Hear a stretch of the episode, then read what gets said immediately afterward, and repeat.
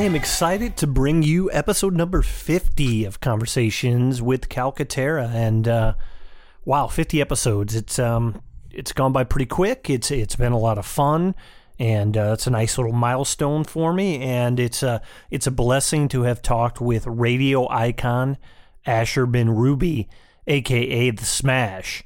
Um, a lot of people may know him as the Smash, and then it's uh, we reverse those things, but.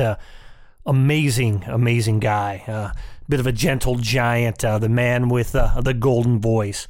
He's um, such a good dude, and it was great to uh, take this uh, bit of a journey through rock and roll history, through St. Louis music history, through.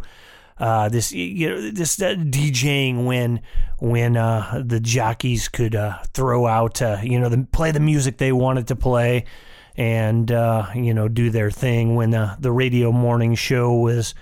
Uh, you know, was at its peak, maybe, or uh, when when the radio, your local radio morning show was um, uh, was you know something that you just just celebrated that that morning, uh, driving to work, listening to that. Uh, times have changed, and I, I, think podcast have taken over that. I know um, a good buddy of mine was listening to the uh, Ben Hochman podcast on his way to work, so it took him a couple of listens to get through that, and uh, but he enjoyed that and, and, having taken that journey with Ben and and talking about his book and all that. So yeah, this is a, a bit of a journey here with uh, Smash. It's a longer episode, but uh, well worth the listen. So listen to it uh, in, in parts.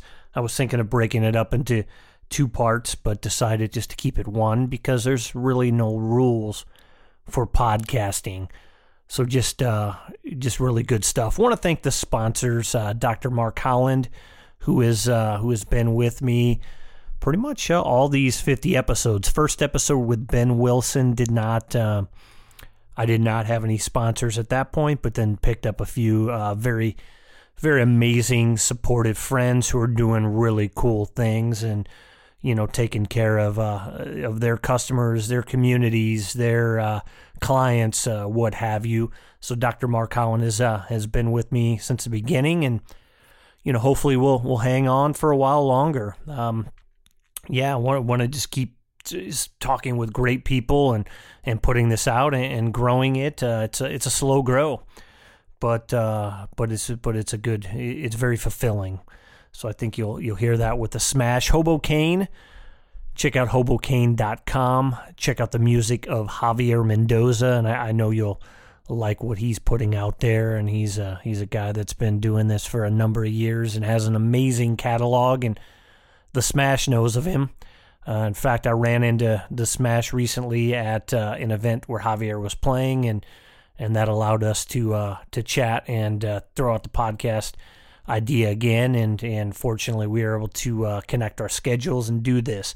Mike Albashan, Mike uh, was one of the original sponsors. He's uh, been on and off, and appreciate his support as always.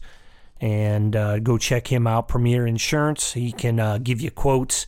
Doesn't cost you anything to get a quote. You uh, you might find that you're going to save a lot of money, so it's well worth the call. And he's he's a great guy to talk to. Just a fan of the show, you know, just fan of you just just you know just music fan so ha- have attended uh, you know a number of, of, things with mike over the years and great parties and uh, just amazing food. And he's just an amazing friend. So give him give him a shot at your business.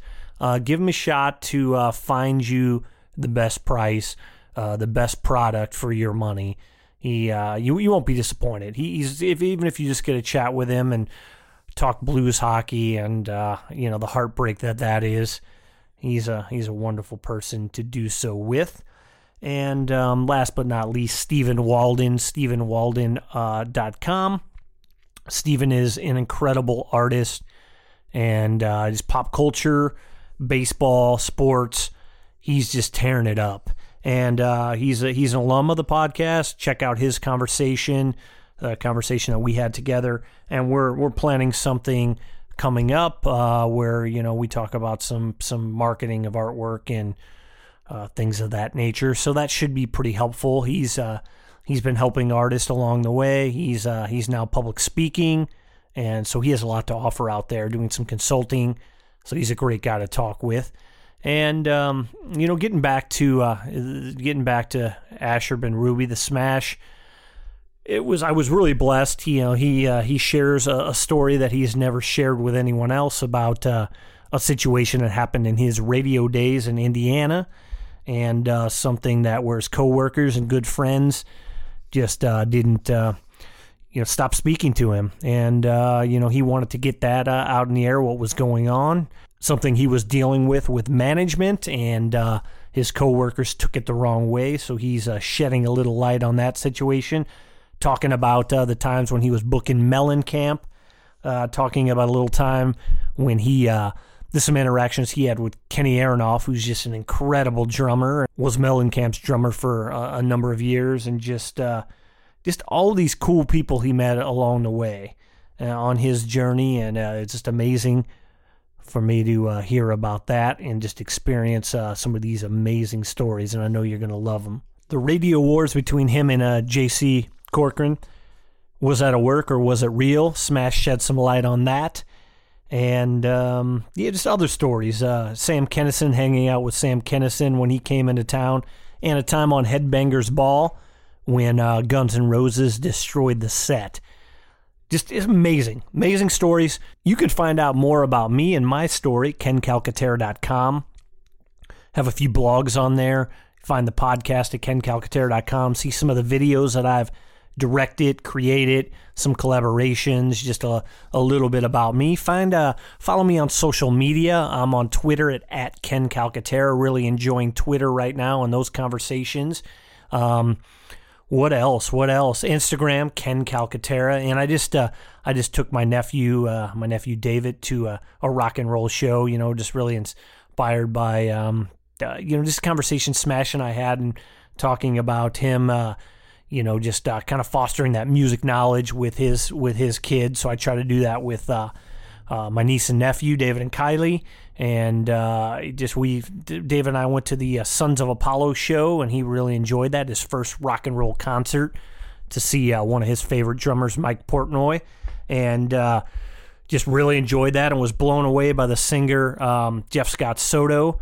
So uh, you know, had some little uh, Twitter conversations with him, and hopefully we'll be able to chat with him on the podcast at one point. Just have, have some big, big dreams for this. So thank you as always for your support we started this show out with a song from the Smash Band, and we'll end it with that as well. We'll bookend. So uh, enjoy that. Go uh, check out Smash on uh, on his website. I've included the link, AsherbenRuby.com. Here he is, the legendary Smash on Conversations with Calcaterra. It is an absolute honor to just have one of those distinct voices to be able to record that and talk to you, sir. How are you tonight? Cool. Glad to be here. Nice to see you, Ken. You all right over there? Yes, sir. Just getting the initial levels going here. All right. We're kicked back. We're relaxed, doing a little bit different Definitely. this time, which is which is a lot of fun. Now, that voice was that something that was just a natural thing, or did you work to develop that over the years? No, I never worked on it. No, man, it's just the way I talk. And uh, you know, when I sing, I kind of have a, a, a belting type of voice, like uh, Seger, or Springsteen, those, those kind of singers, you know. But when I talk, man, I just talk normal. Nice. It's a it's a bit of a growl. I think is how how one might subscribe uh, or to uh, describe yeah. that type of voice. It's sweet, man. I love it. I appreciate it, man. And uh, you know, I'm uh, glad to say thank you, Lord, for this voice because I remember growing up in the early days of my radio uh, time, at least, and, uh, and you see these poor guys would be putting on deep voices like that, you know, and it's kind of like, come on, man, just be yourself, you know. So, yeah, no doubt. Hey, I'm just, uh, I ain't complaining. I'm explaining. That's right on. All right. But it is kind of funny those guys that they sound one way when you just chatting yeah. with them or rapping with them yeah. out in the hallway, and then they get on yeah. the get on the microphone and then they put on that radio persona. Well, for those who have a, a sort of a stage fright, that works out good because that way nobody knows who you are because you don't sound like what you're supposed to be sounding like, what you sound on the air. Yeah, no doubt, no doubt. Well, how, so how did how did the name Smash come about? Uh, in the early days of our band time. I started up my first band in 1967 with a bunch of partners, mine, friends of mine at Shortridge High School in Indianapolis. Shortly thereafter, we uh, uh, went into traveling all around the country and everything. First band was called Frenchie and the Wee Wees and uh, and then we we thought we were were cool because we we uh, was the French word. Yeah, it means yes, yes. Yeah, but yeah. at the same time, we were saying wee wee, so we were saying a dirty word. uh, but that was uh, 1967, so that was the way that was. Then I had a college band, Pure Funk, which involved some of the wee wees also. And Pure Funk eventually started writing our own music, and we turned into a band called Roadmaster. And we were playing up in Chicago. And I, at that particular point in time, I still do it to uh, this day.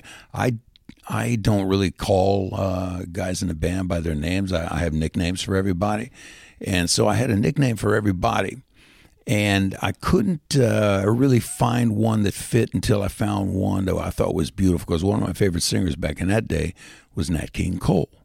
And I was really, really big, even bigger than I am now.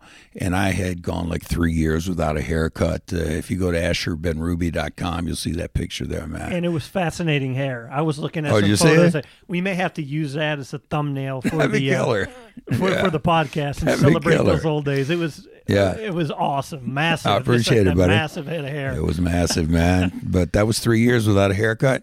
And um, so I looked like an animal.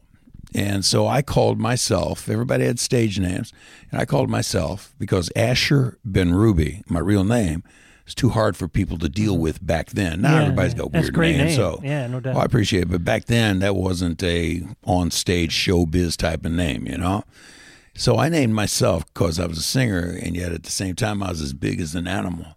I named myself Nat King Kong. And that was my name for about six months.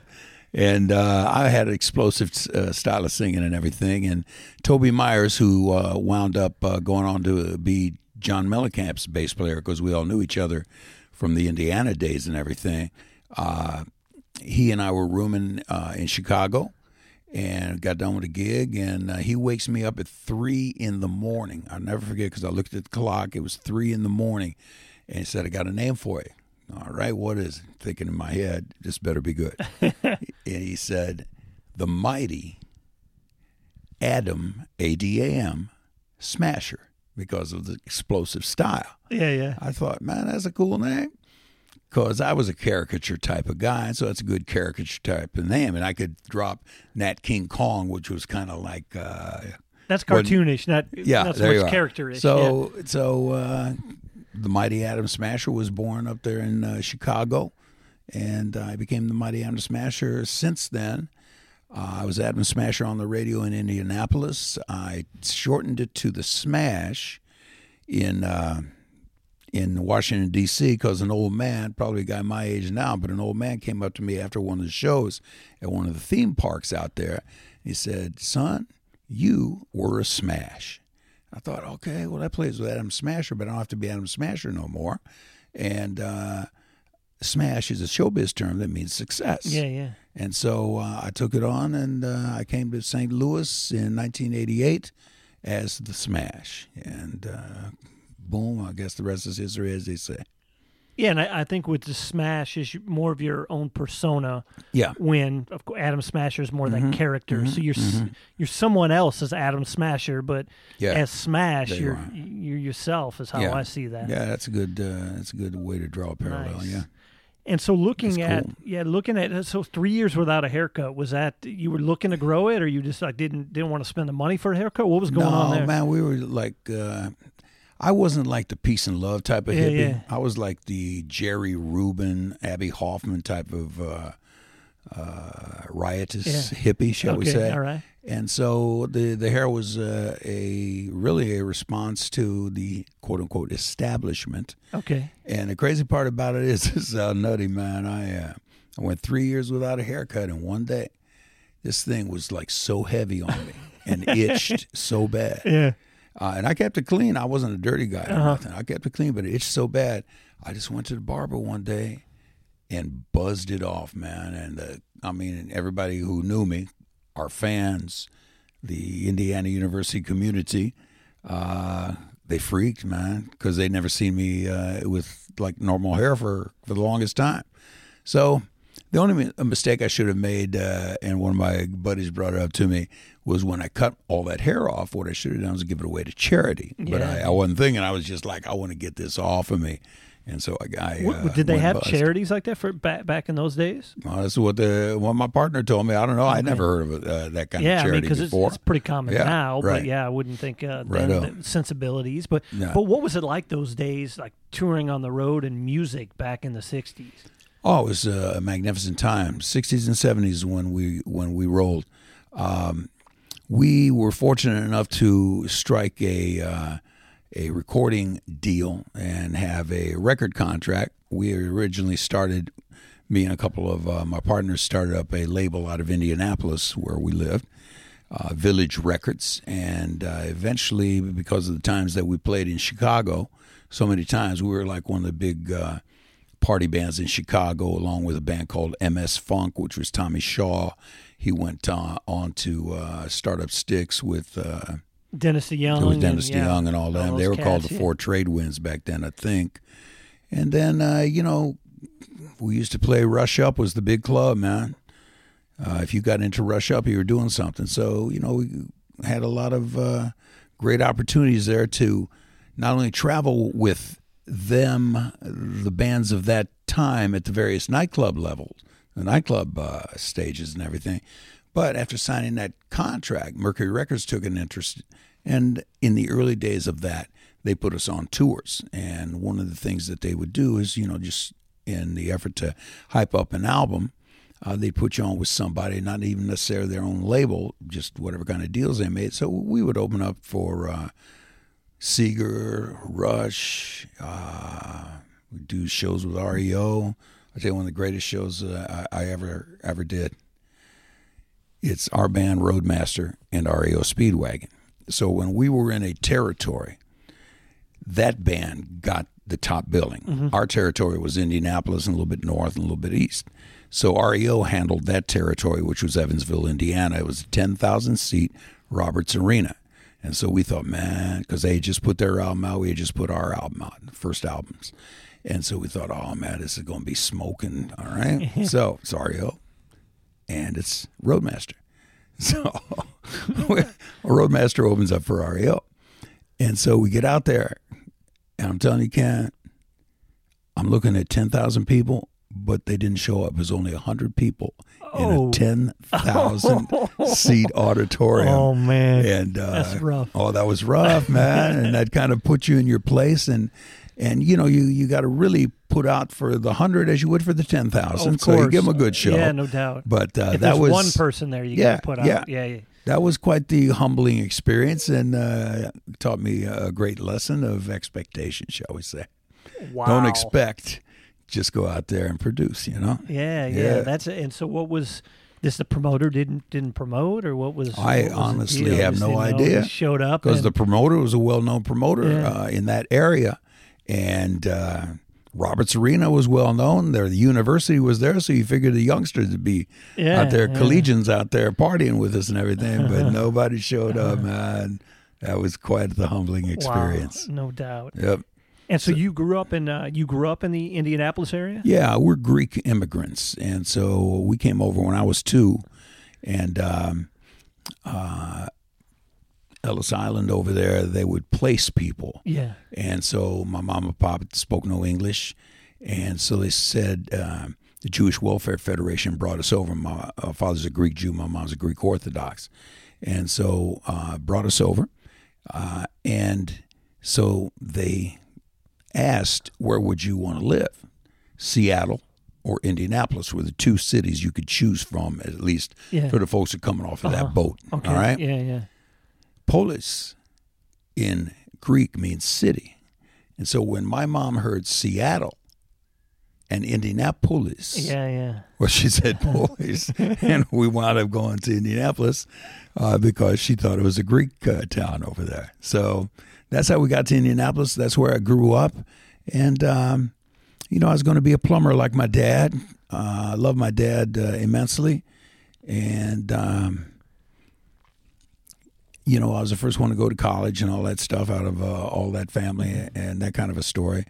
and because my dad didn't want me to be a plumber, he wanted me to be a doctor or a lawyer. And uh, and oh man, he was pushing me to be a doctor. I'm gonna give you that story in just a second, All right, because right. this is a killer story. this is an immigrant story. Nice. But I got bit by the rock and roll bug, Sure. and uh, I dropped all my pre-law stuff and political science stuff, and just uh, quit college. And uh, I quit for a year. Yeah. When I went back, I didn't like any of the, the courses, but when I went back after the quit, I was a straight A student for two years, and uh, I was able to graduate Indiana University and, and everything. Just pounded in my head: be a doctor, be a doctor, be a doctor. Now, my father fought against the Italians when the fascists tried to take over Greece. He fought against the Germans when the Germans took over Greece, and then the communists when they tried to take over over Greece, and then they immigrated to America. And so, I asked him, sitting on the porch, I'll never forget it. Just about five years before he died, I said, "Pop, why why did you want me to be a doctor?" And he said, because we never talked because we, we had friction like a father and son would mm-hmm. have, you know. And he said, because of my upbringing, fighting the Italians, fighting the Germans, fighting the, the, the communists, he said, because if the communists win the Cold War, because this was going on during the mm-hmm. Cold War, Yeah. Yeah. if they won the Cold War and took over America, because he saw the Germans take over Greece. If they won the Cold War and took over America, the communists would not kill the doctors. They'd kill the rock and roll singers. They'd kill the The plumbers. hippies, you dirty They'd kill the hippies, but they hippie. wouldn't kill the doctors. Yeah, They wouldn't wow. kill the doctors. They wouldn't kill the doctors. So that was a, a amazing father son experience. Had I understood that back then, but he never translated it uh, to me back yeah. then. Uh, had I understood that, then maybe my life would have gone in a different direction. But, but, uh, but uh, I'm thinking about Pop now. I love Pop. Yeah. So uh, anyway, uh, that's how uh, I became a, a rock and roller. Man, I just uh, I just got bit by the bug. You. You know, initially it was the Beatles. Yeah. Everybody saw the Beatles. Uh, I grew up Motown because we lived in a black neighborhood. I went to like 85% black high school, and so black music was was my thing. Uh, but when I saw the Beatles, I thought, wow, that's what I want to do. Got reinforced when I saw the Rolling Stones. I said, yeah, that's what I want to do. And so I uh, started combing my hair, which is nappy, just nappy, tight hair. And I started combing it down to try to be hip and stuff, man. I just looked like an idiot. But uh, nevertheless, I thought I was cool there for a moment. Then shortly thereafter, we started the Frenchie and the Wee Wees. One And of the wh- greatest garage bands you'll ever have wanted to see. Nice, and it's it's so different then or now and then. Mhm. I mean, you had more people that were focused on music because Yeah. you didn't have all the other, I guess you could say, distractions or options. Yeah. uh, with the YouTube and everything Right, else. right. But you know, your exposure was somewhat limited. Yeah. But as far as playing music Mm-hmm. in in that time, do you feel that the audiences were more connected to the musicians and to the acts they were watching versus now? Maybe. Well, it's a different kind of connection. Yeah. So you can't really say that they were or they weren't because it's a different Sure. kind of connection. Because the youngsters today, youngsters today, they don't know that connection. The folks who were of that day and are now the 50, 60, 70 year old people, they don't, a lot of them don't know of the youngsters connection. I've been blessed that I kind of know you know, I mean, I my first music was the 40s, 50s, 60s, 70s, 80s, 90s, on into the 21st century.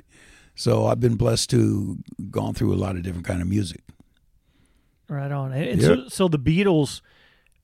I mean, of course, they had that major influence back then, Yeah. the British invasion and Yeah. all that. But I, I guess it'd be safe to say that th- those are some of your heroes. Who were some of your other heroes growing up, and who who might you have emulated when you started playing? Uh, yeah, because in the early days you emulate until you get, uh, to use a, a better term, your own style Yeah. or something, you know. So back then, yeah, uh, I was uh, I was into the Young Rascals. I was into uh, Mitch Ryder and the Detroit Wheels, and so those were some of my earlier uh, emulations, shall we say? And then of course you got guys like Wilson Pickett and uh, uh, Jerry Butler. I love Jerry Butler, uh, the Temptations, and uh, and you go from there. Then you know music uh, after the Woodstock uh, moment turned into uh, a different kind of uh, angle, and so now all of a sudden you get into Santana and you're getting into uh, Chicago or Blood, Sweat and Tears, Laura Nyro. When people ask me what's uh, the the best album of all time, uh, I, I tell them Eli and the Thirteenth Confession by Laura Nyro. That's the best album of all time, as far as I'm concerned. There's all kinds of great albums. If I had to take uh, five albums with me on the desert island, like they all, always used to do, Uh-huh. you know, I'd take uh, Laura Nyro. I'd take the Temptations' greatest hits because that has all the good music on it. Yeah, yeah. Then you, know, you might take, uh, you know, one one of the greatest hits, uh, at least for me, of uh, uh, the Young Rascals, that uh, that kind of stuff. I love the oldies because that's you know they say that uh, the music that you originate on, the first stuff that hits you is what stays with you all your life. I've been fortunate to you know uh, done lots of rock and roll and uh, and uh, played all kinds of great music, but. Uh, I love the oldies, man. So grooving on the oldies, you know. Yeah, when you were and so, so when you were a kid, were you listening to Elvis as well? Because that was like the, the big period of Elvis. Yeah, yeah. I, I listened to Elvis, and the thing about Elvis was what I dug about Elvis was that the guy had a command on his crowd. And when I would watch Elvis, like on Ed Sullivan or one of the other shows, the Elvis uh, specials and all that, what I, of course, you like the music, uh, but what I always studied was the performer because of two reasons. Number one, you want to see what they're doing right, but number two, and not necessarily in that order. Uh, even when I listen to DJs on the radio, uh, watch people, I would do so to make sure I was not like them. Because once you like somebody else, what are you? Nothing. Because that guy's already been there, he's already done that. You're just a copycat. So I always try to make sure that uh, I wasn't like those guys, and thus the development of a style, a, a delivery. Uh, as far as on the air is concerned, I've been called an idiot. I've been called a Wolfman Jack a rip-off artist and all this kind of stuff. But I always, uh, I always watched and listened to make sure that I wasn't like these guys. Because once you like them, once you're like everybody else, yeah, and that's there's no individuality, man. Yeah, yeah. You got to stand out if you're gonna if you're gonna do anything. yeah, for younger bands coming up Mhm. or, or anybody, it's know your competition, know what's out there. Mm-hmm. You know, use something that is true to yourself, but uh, is Yeah. a unique view of that. Now, there's nothing wrong in using a guy's style and bumping off of that down the line once you get what you get. A lot of people, uh, I remember the days when uh, you were ridiculed, ridiculed because you were a quote unquote copy band. Now they call them cover bands. Or uh, And- tribute bands is, or, is, or is tribute bands as they now. do. Yeah, yeah, exactly. But in, in there was an era in the uh, in the seventies when if you were doing copy tunes and you weren't doing originals, you were the scourge. You you were nothing. You were you were nothing. And uh, uh, one of the things that uh, I always did was mix the um, copy stuff with the original stuff because once you got them on a dance floor, let's say, Yeah, yeah.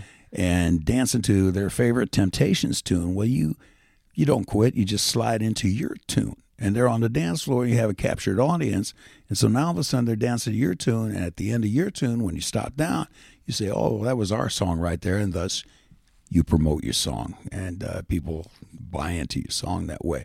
That was a stratagem that uh, at least I used in in those days to fight the copy band uh, malignancy, shall we say, as as it was back then. Well, yeah, as long as you're mixing in some originals Yeah. or you give those songs your own voice. Right. The Beatles, you know, back to the Beatles, they were great. They're doing Chuck Berry. They're doing everybody, man. Yeah, yeah, like Little Richard songs. yeah, and just- exactly right, and just taking those songs and Right. making them their own. right, And right. just looking at their Hamburg residency Yeah. and all that, man, they were really able to cut their chops playing with those Yeah. what, what, like eight hour shows or something insane. Yeah, that's right. Yeah, back yeah. back in in, in those cool. days, I I tell you what, the first concert I ever went to was the Beatles. Uh, September fourth, I think it was. um, 1964 at the Indianap- Indianapolis State Fairgrounds. Right on. And uh, my mom and dad, I begged them to let me go see the Beatles because a, a group from the Jewish Community Center, group of the kids were being taken to the Beatles. Yeah, yeah. So they okayed it because they had a chaperone, and all these kids were like 13, 14 years old. So I, by myself, get to join a group and go to the Beatles, and my ticket was third row on the aisle. And I am freaking out. Number Yeah, one, it's yeah. the Beatles. Problem with it was back then they just used um, maybe an Electro-Voice speaker at the top with a Shure column underneath it, Yeah, and yeah. that was the PA of the day. Now, of course, you see all the humongous Oh, stacks yeah, and yeah. hanging from the ceilings and all that stuff. But it didn't matter because you couldn't hear them because the screaming was so loud. And this was at the raceway at the Indianapolis at the Indianapolis Fairgrounds, and there was a dirt track between the crowd and the Beatles stage. So girls would try to bust through and run across the dirt track to jump on the Beatles and all this. And ambulances were coming to pick out uh, the ones that had fainted and everything. But it was so loud. You couldn't even hear the Beatles, but you got to see the Beatles. Yeah, yeah. And so that was cool, man. And that's why they stopped touring because they just Yeah. they just they couldn't hear themselves. Yeah.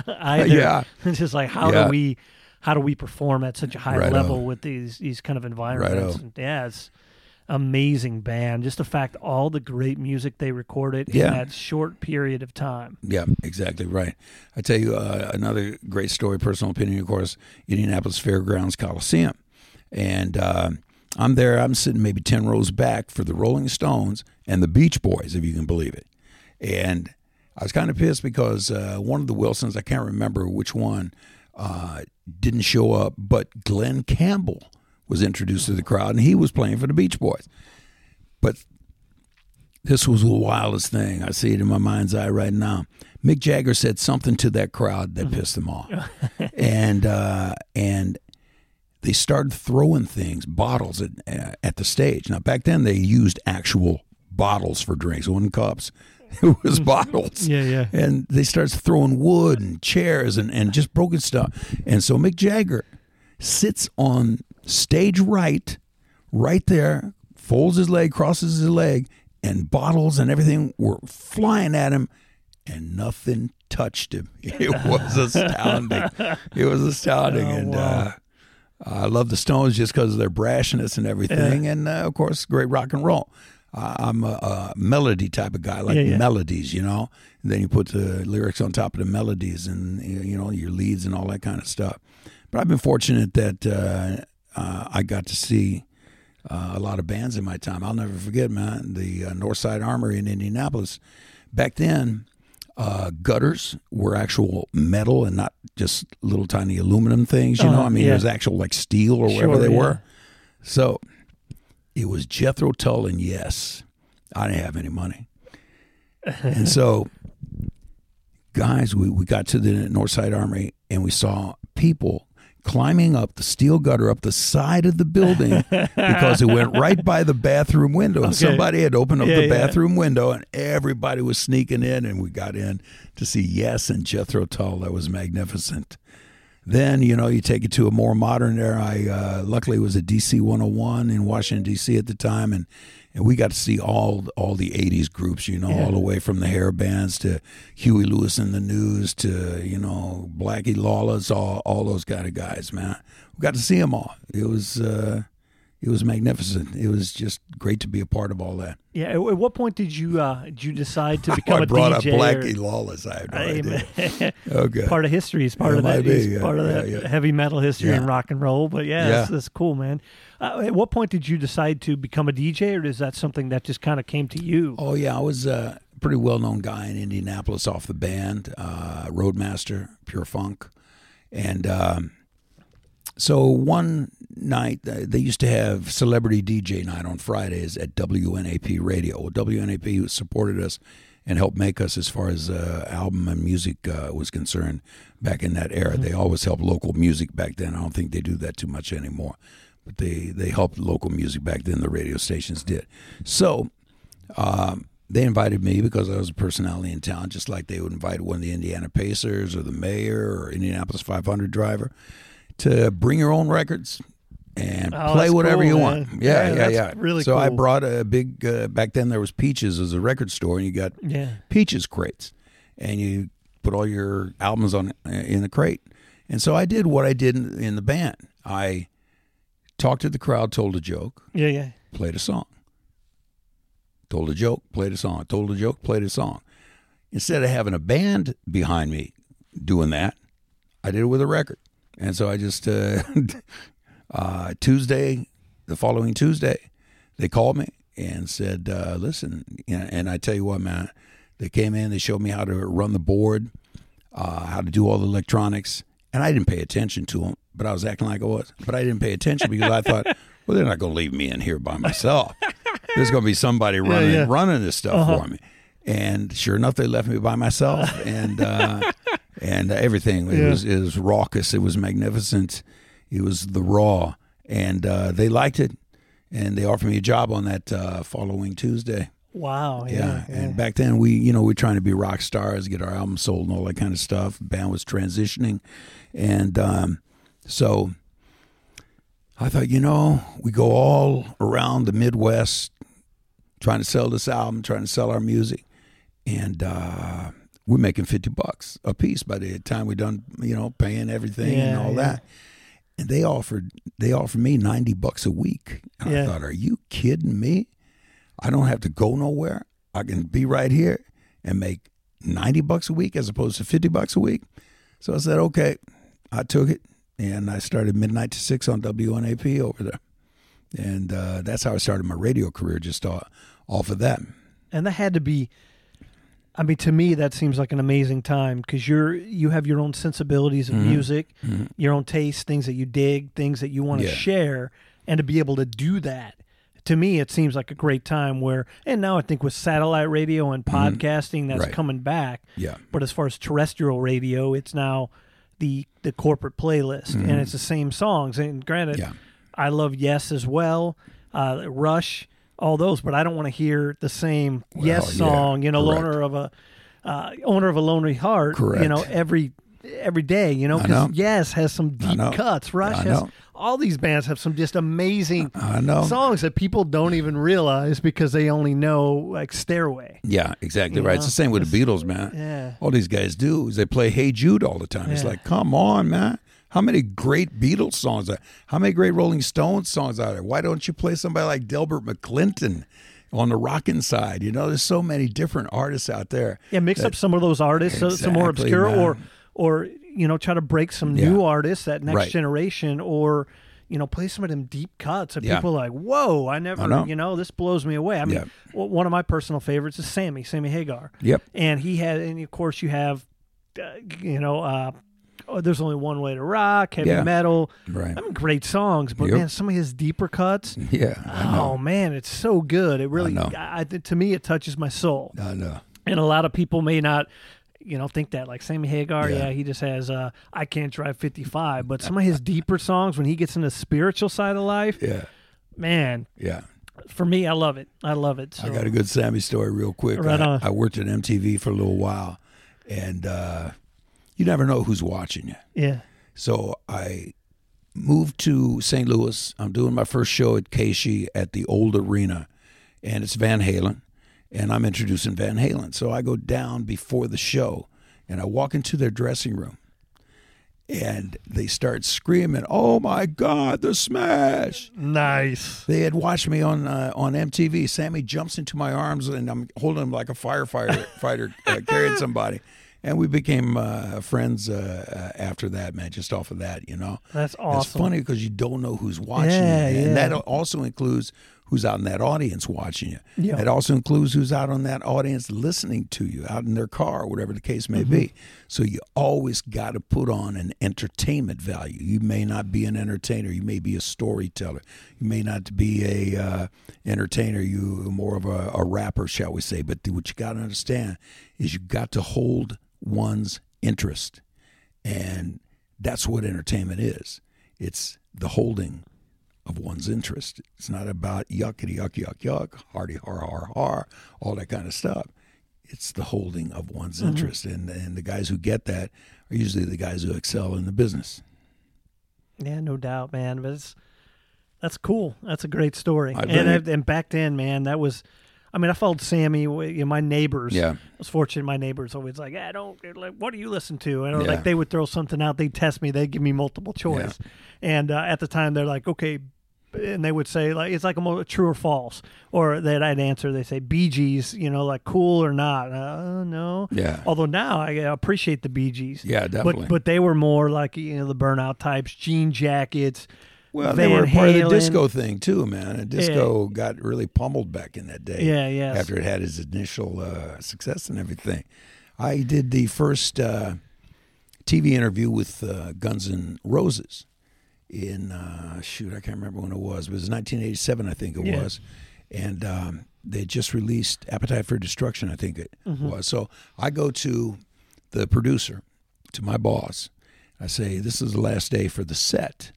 because they were going to tear down the set and put up a new um, Headbangers Ball set because I was a host of Headbangers Ball. And so I said, what if we did this? Let these guys tear down this set and just bust it up like rock and rollers in that day Yeah, yeah. we're doing to motel rooms and everything Uh-huh. like that. And so That's a great went- idea. He went to a, be- a bigger guy. Bigger guy comes back. So Steve Leeds, who was my boss, comes to me and says, "Yeah, let's go ahead and do that. You tell the guys that, it, that it's some cue that they just take and, and destroy it." So if you go to uh, MTV Headbangers Ball uh, set destruction, Yeah. uh, you'll you'll see the whole thing, man. And and it was magnificent. Rolling Stone magazine wrote it up as one of the top 40 because top 40 was a music term back then. One of the top 40 greatest moments in MTV history. And uh, and the good thing about it was this is another nutty thing because I'm talking to Axl ahead of time, and I, I'm not saying they were, but I'm swearing that, that these guys were probably like stoned out of their rear ends. I think but, they, according to their history, I think they probably were. yeah. So uh, anyway, he's from West Lafayette, Indiana, No. Oh no shit! Wow. and, and he used to come and watch our band. And he told me stories about me. that is awesome. I was freaking, man. I was freaking. And then, uh, you know, they became Guns N' Roses and as big as they, they were and everything. So I just been blessed to have been in situations. I, I, uh, when I was working at MTV, I, I had to, they brought Cher in. They said, Smash, you got a babysitter kid, man. We don't know what to do with Elijah Blue. She brought Elijah Blue with her. And so me and Elijah Blue played uh, pinball for about an hour and a half over there, and I just talked to him about uh, about stuff. So it's Yeah. different kinds of uh, lifestyle moments that uh, I got to participate in that were thrown uh, to me that uh, were magnificent. and how did that Headbangers Ball gig come about? In uh, I think it's 1981, 82, I got a call from a guy named Bob Pittman. He uh, and another fellow, Jarl Mohn, who now Jarl runs uh, uh, PBS. Uh, these are the two guys who started up MTV, uh, the nuts and bolts of MTV. So I get a call from Bob Pittman. Said we've seen uh, you know some of your video work because I used to be an entertainment reporter in Indianapolis on TV over there, and uh, we would like you to come up and uh, maybe be a part of this team of video jocks that we're putting together. I had just signed a contract two months earlier with uh, DC 101. And I told him, I said, you know, I'm not a guy who walks out on, on his contract. And so he said, okay, cool. If you're ever free, contact us. And so when I decided to leave DC about uh, six years later, something like that, um, I called MTV and said I'm available. I got uh, I got about a six month period between the departure from DC 101 to the arrival uh, at Hot 97 in New York, which was owned by Emmis, who also owned KSHE in saint Louis. So I call MTV. He said, We don't have anything right now. However, we need a substitute.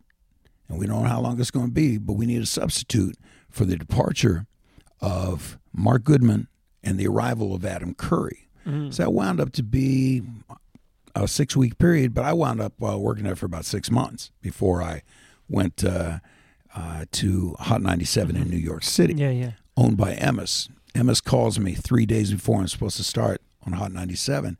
We're having some trouble in St. Louis. Um, J.C. Corcoran has left us, and uh, honestly, he's kicking our ass over at KSD. Would you think about coming to St. Louis to take on Yeah. this? And uh, uh, JC is a friend of mine. We worked together at DC 101. And I thought, oh, man. but I thought to myself, you know, Hot 97 is an urban station. I love black music, grew up in a black community and all that kind of stuff, was accepted by the black community. But I've been a rock and roller for all this time. Yeah. And so we had just had two little babies. Indianapolis uh, is five hours uh, from St. Louis, Yeah, so yeah. we could go see the grandparents anytime. Yeah. New York's a different story. So uh, I decided to go for the rock and roller because KSHE at that time was a humongous Oh, monolith yeah. of a rock and roll radio station. Yeah. Guess it still is. And um, and so I left uh, New York to come on to St. Louis and uh, turned out to be magnificent because the radio wars between me and JC were were just stunning as far as uh, broadcasting is concerned because as good as he is as a broadcaster made me have to be a better broadcaster because that guy is sharp you know? I mean you can say he- anything you want about him and what he does and all that stuff but from the level of the professional capability of delivering the message on the air the guy's one of the sharpest uh, that i've ever seen. So i had to get sharp and uh, luckily sometimes uh, we were able to beat him and sometimes he was able to beat us and that ran for about six years man that, that war. That was fantastic. And so that was 88 you came to town? Came to town in 88 i was here in 87 studying the market they had me i lived at the doubletree in chesterfield for about two months Okay. then i started up in january of 88 And then how where was KSHE located at that point? Were they still uh, at that the- time they were at U- union station Oh, okay. I, I so never knew the moved, KSHE of the uh, out there on uh, you know, web or that was uh, Crestwood. in Crestwood. yeah, right, yeah. Right, so the right, window, you you don't have any Uh, stories I don't have any from window the window. stories. No, no. Uh, but but how was KSHE in that era? I mean, I mean that was when I was really listen, listening to KSHE. yeah, That was uh, you know I went into the Navy in '93, so that was uh, yeah I was listening to it during the the Oh, yeah. wars with you and JC. Mhm. But but how was KSHE at that time? Well, KSHE uh, initially uh, committed, uh, in my opinion, as a professional, uh, a grave error in that upon the departure of JC, they called me and asked me if I'd come to to work then, and I said no because I was flourishing in D.C. Plus, I was working afternoons and I didn't want to wake up at three in the morning to do a morning show. Yeah, yeah. and uh, uh, Smash Band DC was a monster in, in the market, so I didn't want to throw none of that away. So, year and a half later, is when they came to get me to come on because they had signed me to go to Hot 97. But in that year and a half, they hired an AC, adult contemporary team out of Atlanta, Georgia. And I thought to myself, this is going to be a total loss for these these guys at KSHE because these guys are adult contemporary. They're soft rock, and that kind of uh, humor don't go with a rock and roll crowd. And uh, sure enough, a year and a half later, like I said, uh, they wanted me to transfer from New York to come here to to St. Louis, and uh, I took it. And KSHE at that particular point in time was uh, in a falter, but it still had its base. And as long as you have your base, you can build a foundation on the base. Once that base is cracked or base is gone or base sinks, it's tough to build a foundation. You have to rebuild the base. So we are able to take that base, that rock and roll community, and the beauty of it uh, was was that those rock and rollers that loved KSHE also kind of took had a liking of JC because JC was their leader for a long, long time. And yet I came in, and when I came in, I applied a different delivery than people were used to. If I kind of did a show like JC, then all of a sudden I'm a copycat. I'm out of here in six months, and nobody going to accept me. But I started uh, this uh, smash thing with the Morning Zoo Brothers.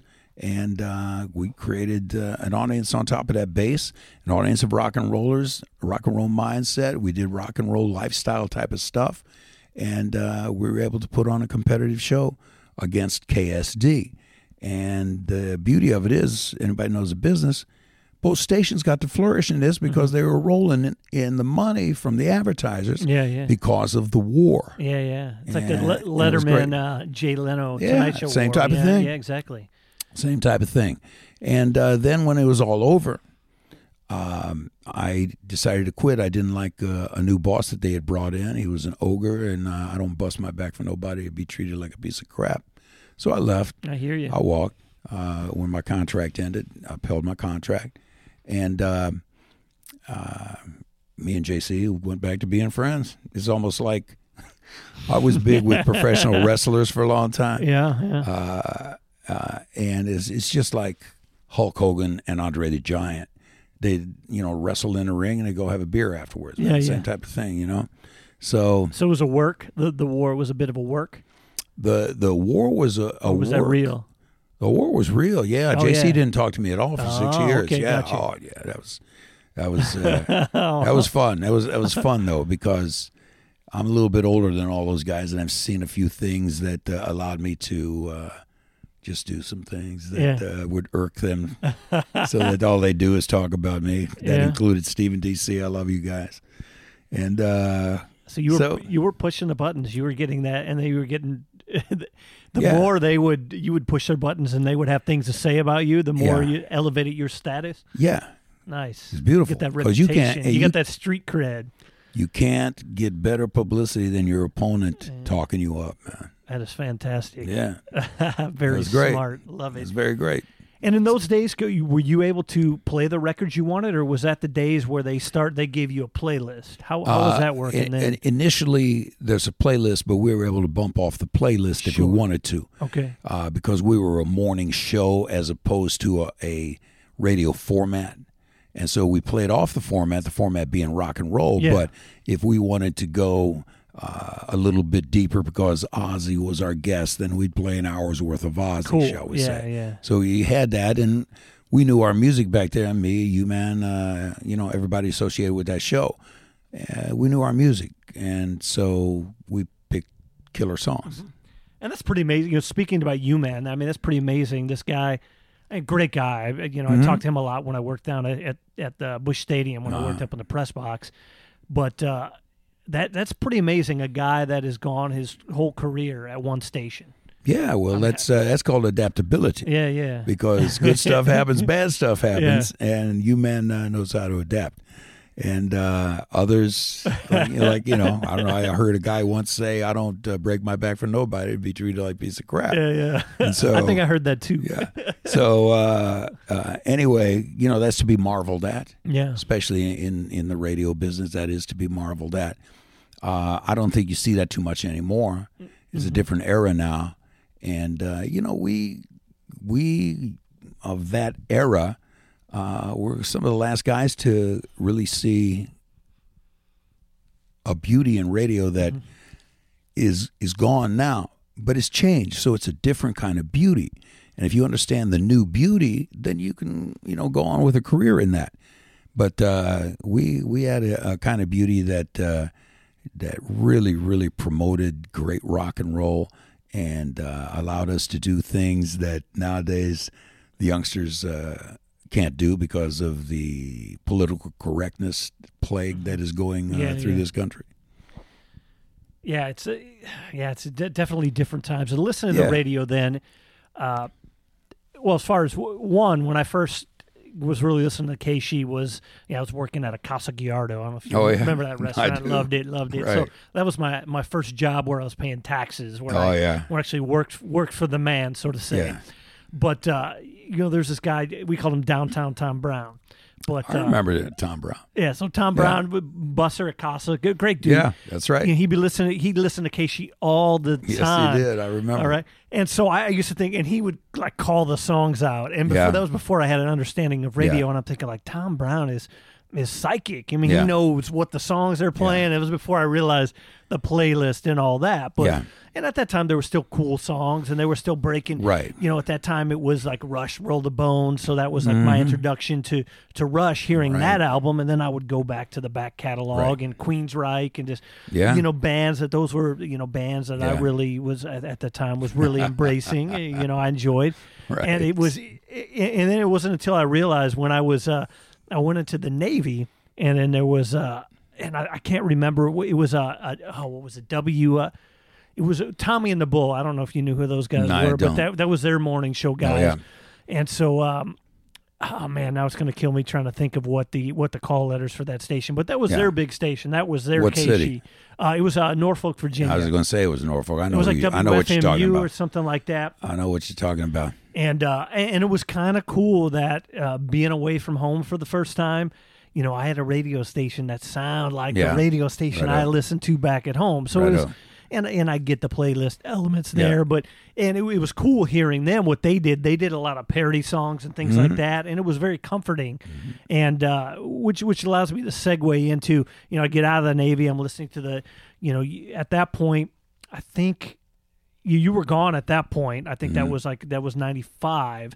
And So- 95 is when I left. Yeah, so that was a year you left, but I still listen to you, man, and all that, and Yeah. Mm-hmm. some of the great parody songs, which which leads me to segue into you know my friend Craig Hawk, Craig Hawksley I love him. and the things that he was doing. Were you Yeah. involved? Was that a time where Oh, you yeah. guys were working together on those parody songs? I'd have to say the one of the greatest things that uh, I was ever uh, able to create, co-create, was a song called "Nights at White Castle." yes, that was on my mind. So, uh, U-Man comes up with the, with the title, and uh, uh, me and Hawk go downstairs to our our show office, and we write me and him the actuality of the words Yeah, yeah. to Nights at White Castle. Uh, then about a week later, uh, they produce it. I was on the air. I was running the air, so they produced it uh, and turned it into just a masterpiece. Man, it was it was an audio masterpiece. Reason being, production was magnificent. Ed Brown and his production crew, but you could, and in those days, radio was a lot about theater of the mind yeah, yeah. and you could actually see this stuff going on in White Castle that you were hearing on the uh, on the radio Yeah, right there. And uh, and uh, I'll never forget getting calls from White Castle. They want to hear it and uh, all that kind of stuff. And it was a touch of trouble, but we got away with the showing that it was a lifestyle type of thing, and so we got to got to play it.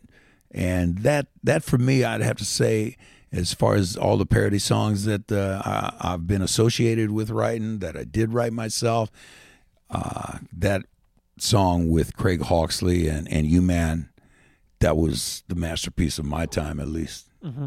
I, I love that. And Hawk, man, Hawk, that's one of the funniest dudes around, man. And the great thing about him was he had a creativity to his mind that was not only able to be built for the long run, but also boom like that. If you needed something just real quick, you could always count on Hawk to land the correct kind of punchline. You know? That's fantastic. Yeah. Yeah, that, that's one thing, and I, I I didn't really until after college really get into the music Yeah. scene. I always loved listen listen to records, listen to the radio. You know, back in the '80s, it was like taping the songs off the radio with a cassette tape. You know, at Yeah, my grandmother's house. So Right, right, those right. days, it was you know that was just a marvelous childhood with that. Yeah. Listening to uh, like Queen in those days, like Yeah. '84, and it was just yeah, that was just amazing. You know, hearing those songs, it was just radio Yeah. to me was just yeah it was just it I don't know how to I don't- magical I don't, know how the kids get uh, touched by the songs, but those songs of that era Yeah. you're talking about, and, and a little bit backward, a little bit forward, those songs they touched you. They touched you. yeah You know, sometimes you get a, a song, and uh, I'll never forget listening to, to an album. Sometimes you wouldn't get past the first song for a day or two because the first song was so bad. Badass is what I'm talking Yeah, about. yeah, yeah, yeah. yeah. So bad that it was so good yeah that you couldn't get past it. And uh, you sometimes listen for a day or two or three to just one song until you were able to get past it. It's like going to a restaurant and you order the same thing every time you Uh-huh. go in, and maybe one day you'll be able to uh, get past it. You know? Yeah, But- and, I'm, and I, I enjoy listening to albums. I, I like to just experience the concept Yeah. that that artist was putting out. And when you're listening to an album and looking at history, Yeah, it gives you a good idea what's Yeah. going on in history. yeah. And that was I don't know. Did you watch the Vietnam War documentary, the Ken Burns piece? I watched pieces of it. Yeah, I mean Yeah. it's it's a tough watch, especially growing up in that era. And I and- saw it at least on. TV. and and but knowing guys that you know guys you went Right. to school with were over there. So I mean that's that's that closeness. Yeah, Uh, where now, of course, we have that. Any any kind of conflict you go Yeah. through, you know, you have that closeness because of the people that you're with. And it, but this watching that documentary, it gave me a new perspective of, of the music. Mm-hmm. Yes. Because a lot of those songs I've heard bits and pieces over the years. Yeah. But never in that context and uh, in that time period. yeah, So by listening to those, it was like, oh, I heard this song before, I heard this song, but hearing them all together, it's like, wow, right up. just you know, mind blown, and Right just up. you know, and it's a better understanding of what those artists were trying to say yeah, when they were creating those songs. yeah, yeah, and, and that's why you know that's why I still like albums and looking at the Mm-hmm. year, what was going. I know enough. I'm enough of a history buff. Uh, where I go, oh yeah, that year that was going on, and then who else was playing then, and maybe what influence did they have the Yeah. next year because of this, you know, album from the the previous year. So to me, I find that's just a fascinating a- aspect in looking at the history of music. Well, one of the great things about the music of that era is there's a longevity that we didn't see back then. And it's the music all the way to, you know, 70, 80, 90 year olds. I do this uh, bit that some people think is funny. I thought it was funny. But it's kind of like, okay, we got great songs like Rush, like The Temptations, like The Beatles, whatever. But the youngsters of today, what what will they when they're 50, 60, 70 years old be be listening to? I like big butts and I cannot lie. Be, it's kind of like it's kind of like, well, that has a social impact in its own way too, you know? So you can't uh, argue preference and uh, you know so whatever somebody's getting off on on music whether it be this era whether it be the next era you know they don't know the temptations these youngsters but boy what they do know they love and that's what music's always been is about love True, yeah, the connection, yeah that exactly right. energy, yeah, it's it's yeah. that's why I've always loved it. yeah And i uh, got a great music story for you all right, throw it out All there, right, right. throw it out there. So uh, I'd gotten to KSHE. Uh, I was maybe KSHE two months, and I had become friends with Eddie Money. Eddie Money was Uh, I love Eddie Money. Oh, do you? Man, I love Eddie Money. Eddie Money was uh, big in Washington D.C., especially the Eastern Seaboard, because he went up and down the Eastern Seaboard. So we used to have him in D.C. 101 all the time. I became friends with him.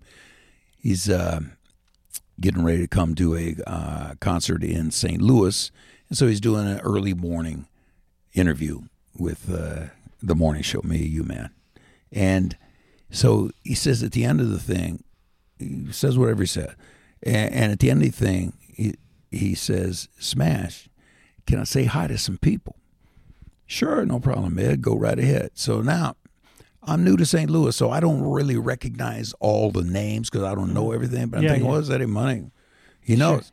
So he's, he goes on and, and he says Bob and Sue and do do do do do and, and Billy's uh, Cleaners and Bobby's Tire Shop and name, starts naming all these uh, businesses and everything. and at the end of it, at the end of it, he says, "Kansas City, I love you." I said, Oh my god!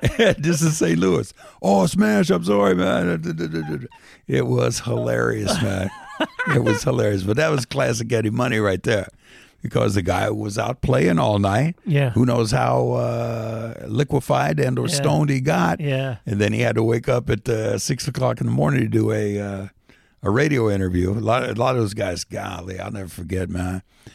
Sam Kinison became a good friend of mine, and uh, I'll never forget. Sam did a show. He was coming on our show the next morning. He was at the Fox Theater. I said, Sam, it's like eleven o'clock already, man. You gonna be all right to come on the show? Oh yeah, Smash. Don't worry about it. And, and I said, okay, I'm gonna come pick you up at uh, you know like five thirty, and then we're gonna go on, and we'll be on as soon as we get in. He says, uh, I pick him up. He says, you mind if I uh, have a little breakfast? I thought, oh, okay, we'll go get Yeah. some pancakes or something to go. And uh, I said, okay, well, I'll find uh, IHOP or something like that. He said, no, man, I brought breakfast. I said, no kidding. and so I was driving a pickup truck at the uh, in those years, and so he has this spleef, I'd say maybe about eight inches long, rolled up tight, and he uh, he lights it up in my car, and I'm thinking, oh no, you know, I do a lot of work with the police, and I'm Yeah. thinking, oh no, I'm gonna uh. get busted, A- and we got to the station. Now I didn't imbibe, however, the secondhand effects of the smoke in the closed car in the middle of winter.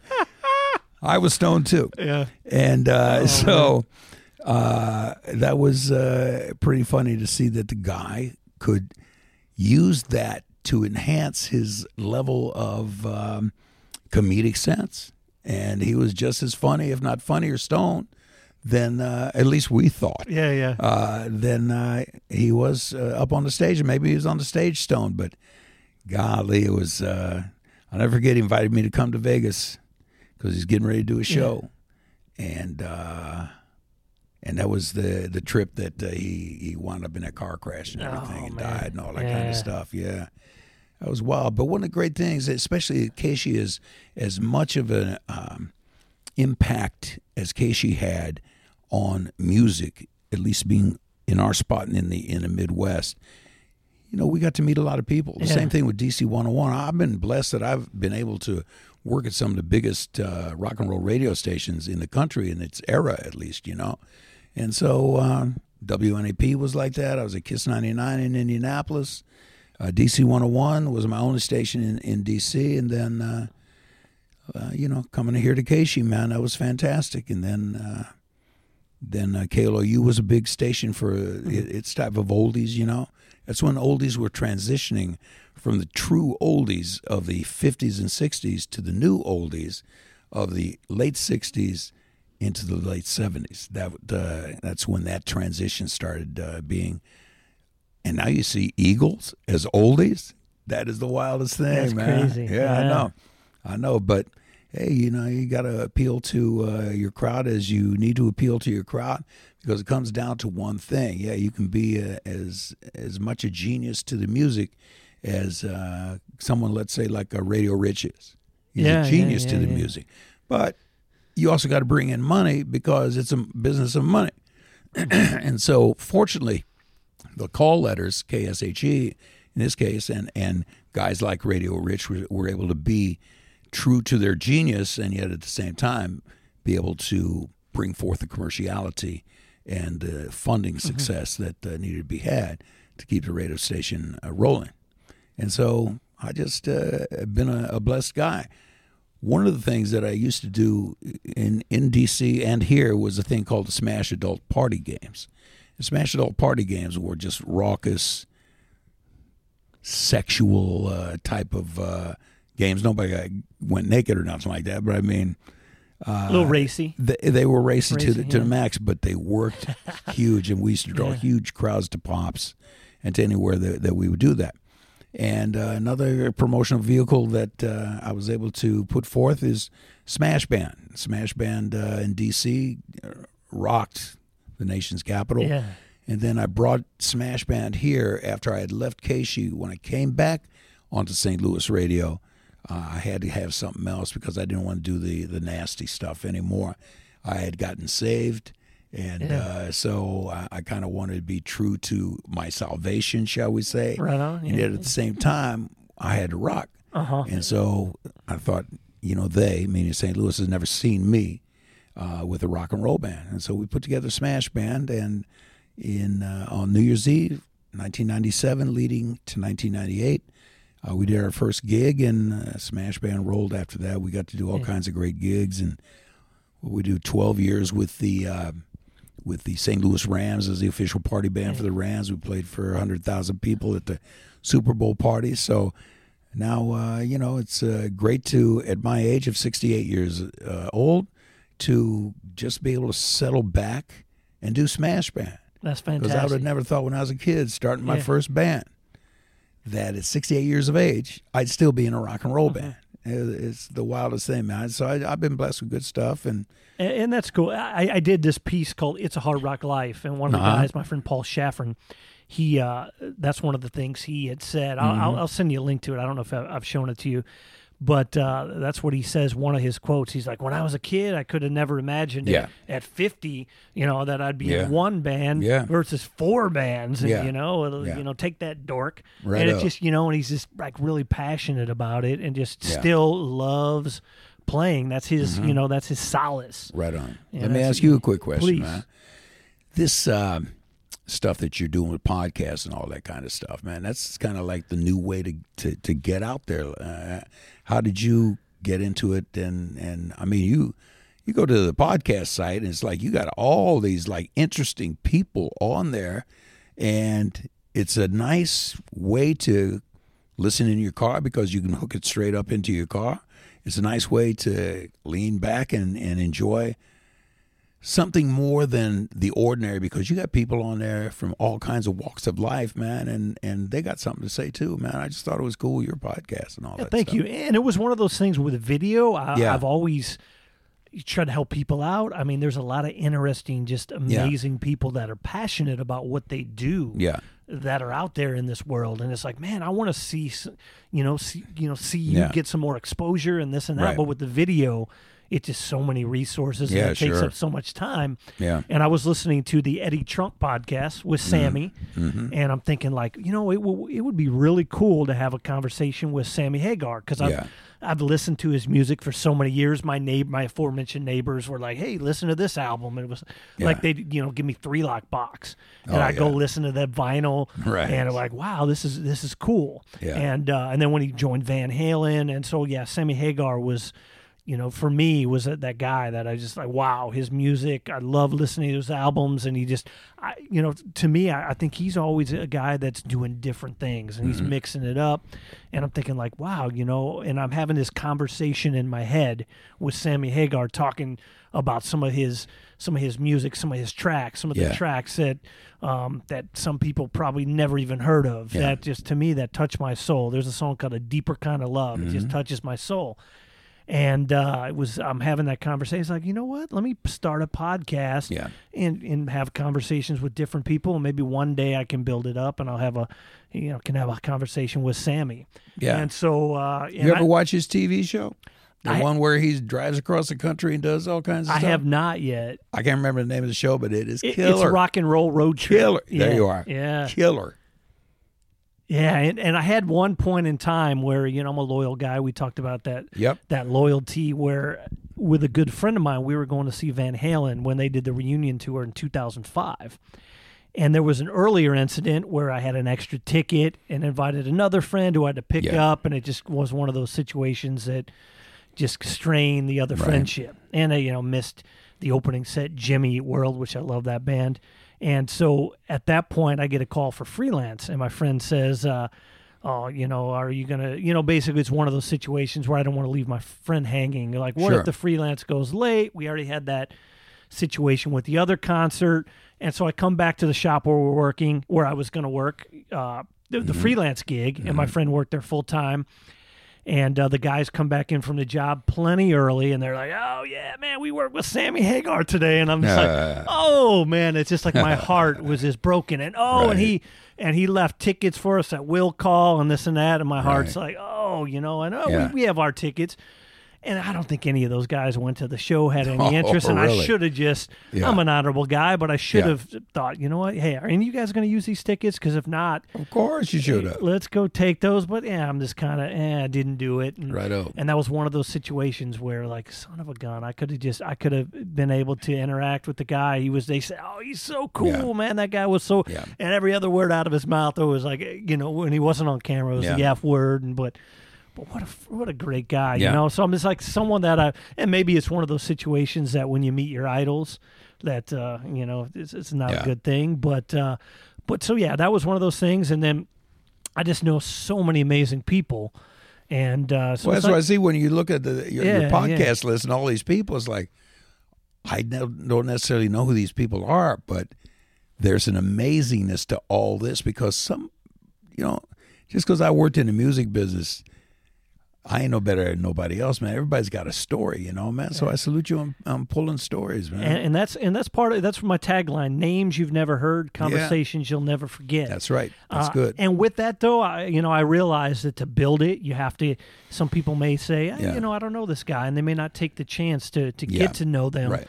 So hopefully, at some point, I can pepper in some names that they Mm-hmm. do know, or maybe. Uh, you know some names that they may not know, but that other people know, like a um, Kenny Aronoff, who Mellencamp Kenny. guy. Kenny, I, I would love to I- chat with him and just talk music with him or hear his stories. Kenny, Yeah. uh, Kenny, we, we had our rock and roll bands in Bloomington because we all went to IU, Indiana Did- University. Did Kenny go to IU or he just joined Mellencamp with? I knew him at IU. Oh, really? Okay. Yeah, yeah, yeah. He used to play in, right. in the early days of what's called jazz fusion. He played in this jazz fusion band, and we played rock and roll. Yeah, yeah. And uh, the funny part about it is Kenny went away. We never heard of the jazz fusion uh, anymore. But now comes Mellencamp in the picture. I used Yeah. to be Mellencamp's booking agent. No doubt. Yeah, yeah. yeah. and uh, and uh, so now Kenny comes back up uh, with Mellencamp. Kenny, I love Kenny, man. Kenny and me, whenever he, he would come to a town to do a drum uh, seminar or wherever it is, uh, you know, we'd all, and uh, of course, Mellencamp, man. I got some good Mellencamp stories, man. Uh, I, I'll, I'll never forget Mellencamp. He was playing at Scottrade Center, and he had just recently had a heart attack. And uh, you know they told him quit smoking. Oh man, he was like that guy. From what I hear, is just a Oh, chain chimney. He's a chimney. All right, so I go backstage because I always go backstage to see him. And so Elaine was his wife at the time. So I'm coming down the hall to the dressing room. I'm coming down the hall. At the end of the hall is Elaine. So I walk into the edge right here. And around the corner is Mellencamp uh, walking on a treadmill. And so I look at Elaine and she rolls her eyes. All right. I didn't say a word to her. She just rolled her eyes. And I come around the corner and there's Mellencamp on a treadmill smoking a cigarette. Okay. this guy is nuts. And, you know, he cusses and carries on like uh, we all do in, in our own individualistic fashions. And, uh, and uh, he, that's what he was doing. But, oh, Elaine was, the, the look on Ela- Elaine's face was crazy. Mellencamp at Riverport. So I go back to see Mellencamp, and out comes his uh, front person. He said, "John will John will see you. Just uh, you know, be quiet as you go into the room." So I go into the room, and it is pitch black except for some candles around the corner. Uh-huh. So I go in the middle of the room, and he's getting a massage in the middle of the room with in this dark room. Yeah. And he looks up, you know, laying on his stomach, looks up at me. I look down at him. Now we're just a couple of hillbillies from Indiana. And I'm looking down at him and he's getting a massage before the concert. He just started laughing out loud. And I said, I'll just see you after the show, man.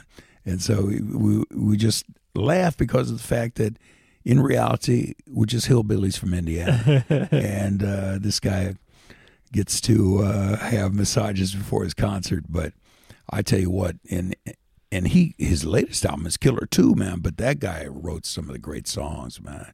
Heck yeah. When I went to DC 101, Mellencamp played a couple of months uh, after I, I had arrived, and it's hard to get people to buy into you uh, in the early days, especially. And Mellencamp let me come up and sing Jack and Diane with him That's fantastic. which gave me my credibility in Washington D.C. And from that point on, I was a well-known DJ in Washington, uh, Washington D.C. and did that, that help the band as well?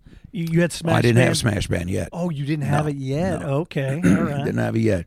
I was just uh, in town two months. okay. But when and you know, and back then, Wavo was one of the other uh, radio stations in in D.C. And so that was a a battle along with the, the top forty type stations. And um, but when Mellencamp let me come up there and I sang because I knew the songs, Jack and Diane with Yeah. him right there on stage. I got pictures of it. Uh, Washington D.C. rock and roll community bought into me, and I got to be the smash in D.C. It was magnificent. That was magnificent. I tell you another great story. One last story. I because I, got now you're getting me reminiscing. That's all right. Keep. T- All right, so I'm I'll keep huge- recording as long as you want to talk. I'll, Oh, okay. I'll listen. I don't know how long this goes, It's man. great. As long as you want. Oh, This really? Okay. Um, so I'm a big uh, Springsteen fan. Yeah. yeah.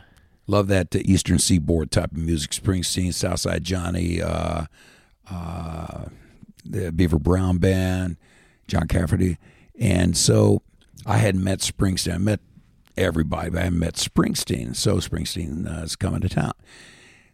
When Springsteen is not playing, at least in those days, Clarence Clemons had a badass band. I mean, Yeah.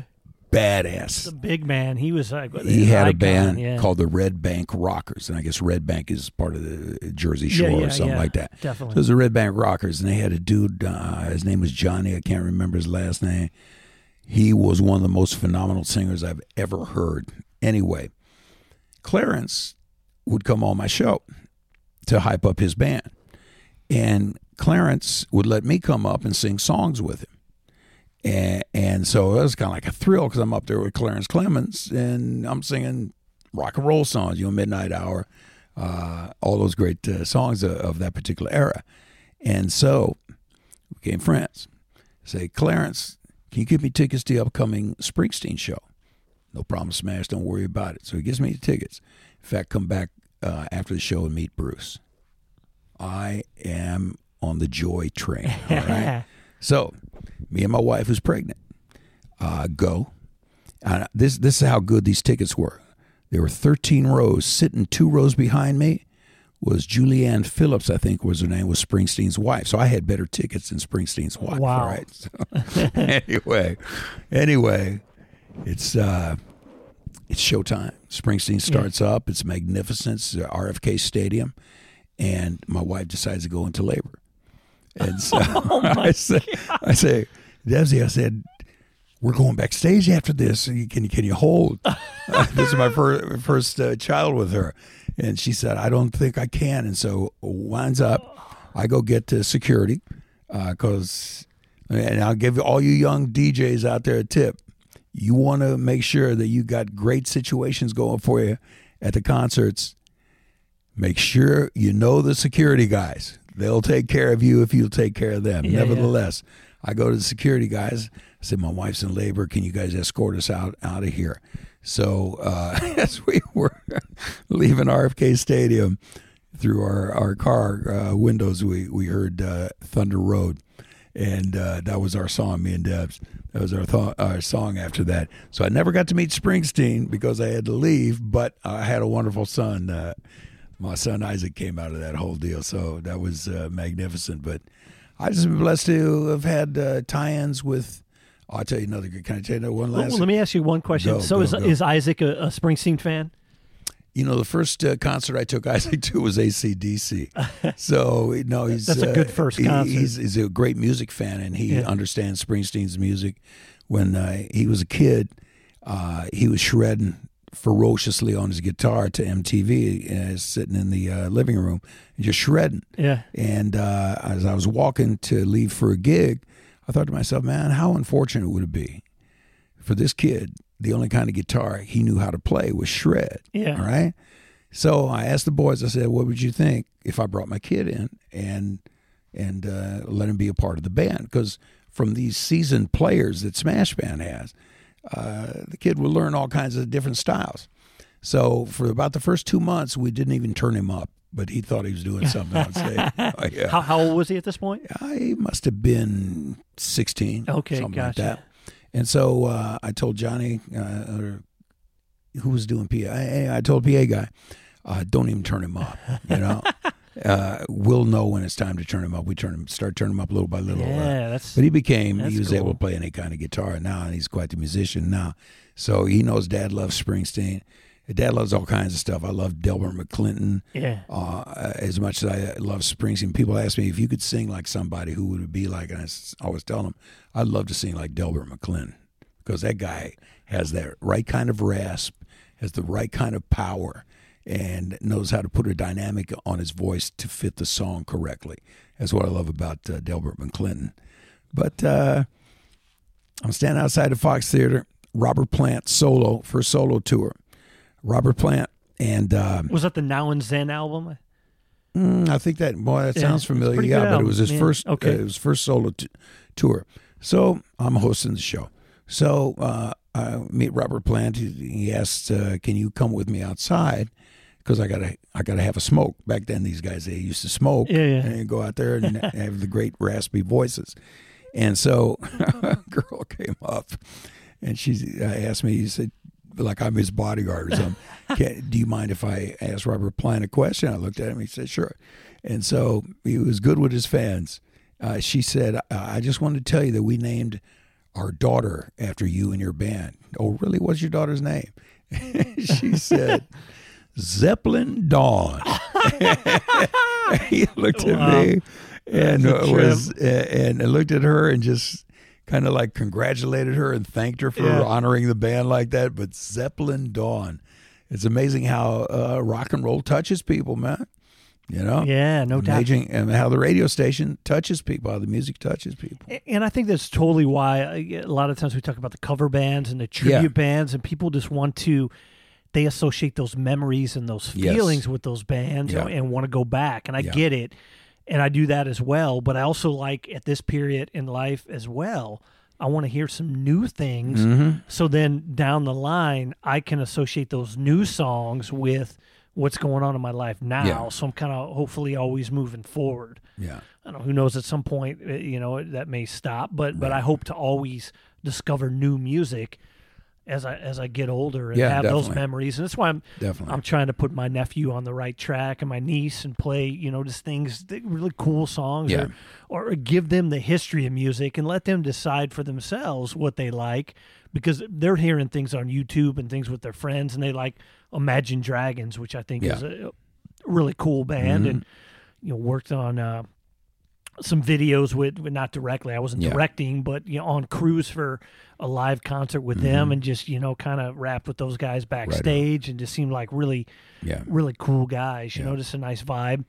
And, and so yeah it's kind of cool for me to explore that with my niece and nephew and then you know at some point if I have kids yeah, to introduce them to music and, and kind of get into and listen to what they're yeah. what's going on with them That's and then you know and then maybe yeah yeah, so you know hopefully that cycle continues a little Can I while longer. interrupt you for a real Please. quick second? Yeah, of course. Because at one time Isaac was into this uh, like uh, Norwegian uh, death metal and all that kind of stuff. It's like, okay, I'm trying to get into it with him and everything. That was a little tough, but I understand music, so I was cool with it and everything. But yeah, you wanna, you wanna, you know, you want to teach your kids and you want to learn with your kids. definitely You know, Well, I just saw there's a band that uh, it's not death metal, but it's like an operatic metal. So I guess it'd be called European power pop. But there's this band. yeah, I love that stuff. There's this band called Nightwish, and I just saw them at the Touhill. Uh, I don't know, a couple weeks ago. Just went last minute, bought a ticket. Yeah. I was I was planning on going, but didn't know what was going on. Bought Yeah. a ticket last minute. I think I was seven rows from the stage, oh, really? and it was oh, it was so amazing At the Touhill.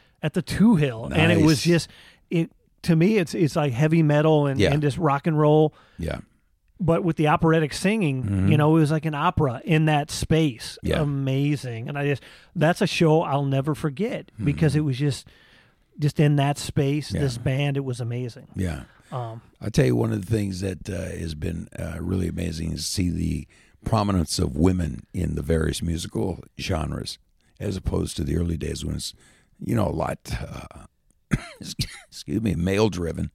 But to see the the girls come out rocking, yeah. see the girls come out with a grasp of country music. You know, of course, you had the girl groups back in the early '60s and everything, so that was a tangent to the male groups Yeah. and everything. But just to see uh, women with their grip, uh, uh, nice grip on their kind of rock and roll, uh, has been something to watch over all these years. You know, Definitely. When when we're talking about, you know, there was one quote and I put in my notes um, with Gene Simmons saying rock and roll is dead. Mm-hmm. Is that, I mean, do, do you think rock and roll is dead or is it uh, just kind of manifest, you know, it's uh, like just Yeah. transforming itself? rock and roll is different.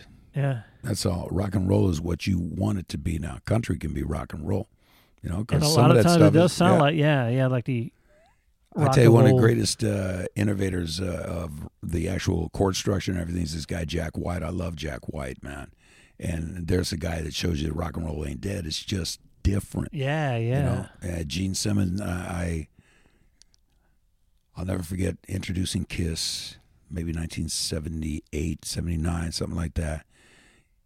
And I got to meet them afterwards. Mhm. I hosted the show, but I didn't get to meet them till afterwards. So I get backstage afterwards. They don't have their makeup on. And these guys, back in that day, they didn't have the kind of makeup that they have nowadays with the scientific improvements that have happened. Sure, yeah. These guys had welts and blackheads and pimples all over their face. It was astounding to see because it's kind of like, why would you do that to your face? You know? But you look at these guys now, and uh, you see some scarage, but nothing that's that's Yeah, yeah. bad anymore. As far as Gene Simmons is concerned, he's one of the great masters of manipulation. um, manipulation, and uh, you know, a saying like that is great manipulative for, Sure. for him. You know, it Yeah. brings it brings them, meaning the press, meaning the the fan, whoever, it brings them back to him. That's right. All right, He's so I mean, gives him the heat. that's He's that's a smart. what it's all about for he him. is a, he's an one of the intelligent smartest guy. businessmen I ever seen And- and studied. No doubt, no Yeah. doubt. You know, he's he's controversial, but you have to wonder how much of that is to get that heat Yeah, and to get because I mean, what what better than that's PR is you you know he's, good or he's bad. my age, man. Good or bad. He's my age. He's still getting the heat. Yeah, no Salute doubt. Salute to Gene. No doubt, and You they're still selling records. They're Yeah. still still I have selling this- out. uh, I don't know if they're selling out, but they're filling up auditoriums. I have this conspiracy theory that the guys on stage aren't even Gene and uh, and Ace Frehley yeah, and yeah. Paul or any of those guys. And I was Tommy Thayer. Yeah, there's and, just uh, guys yeah, in costume. Yeah. and they're they're lip syncing to the uh, the PA. Well, and, and even if it's even if it's Hypothetical not situation, at of some, course. at some way some at some point it will be because that's their brand. So Sure. you replace Peter Criss and Ace Frehley. Yeah, And Tommy Thayer's a phenomenal guitar player and has a great stage presence. Righto. and, you know, can sing. Um, you know, at one point when Paul's voice was messed up, I saw them in Springfield with a friend. They were Yeah. just playing like this barn tour, smaller venues, Yeah. really cool.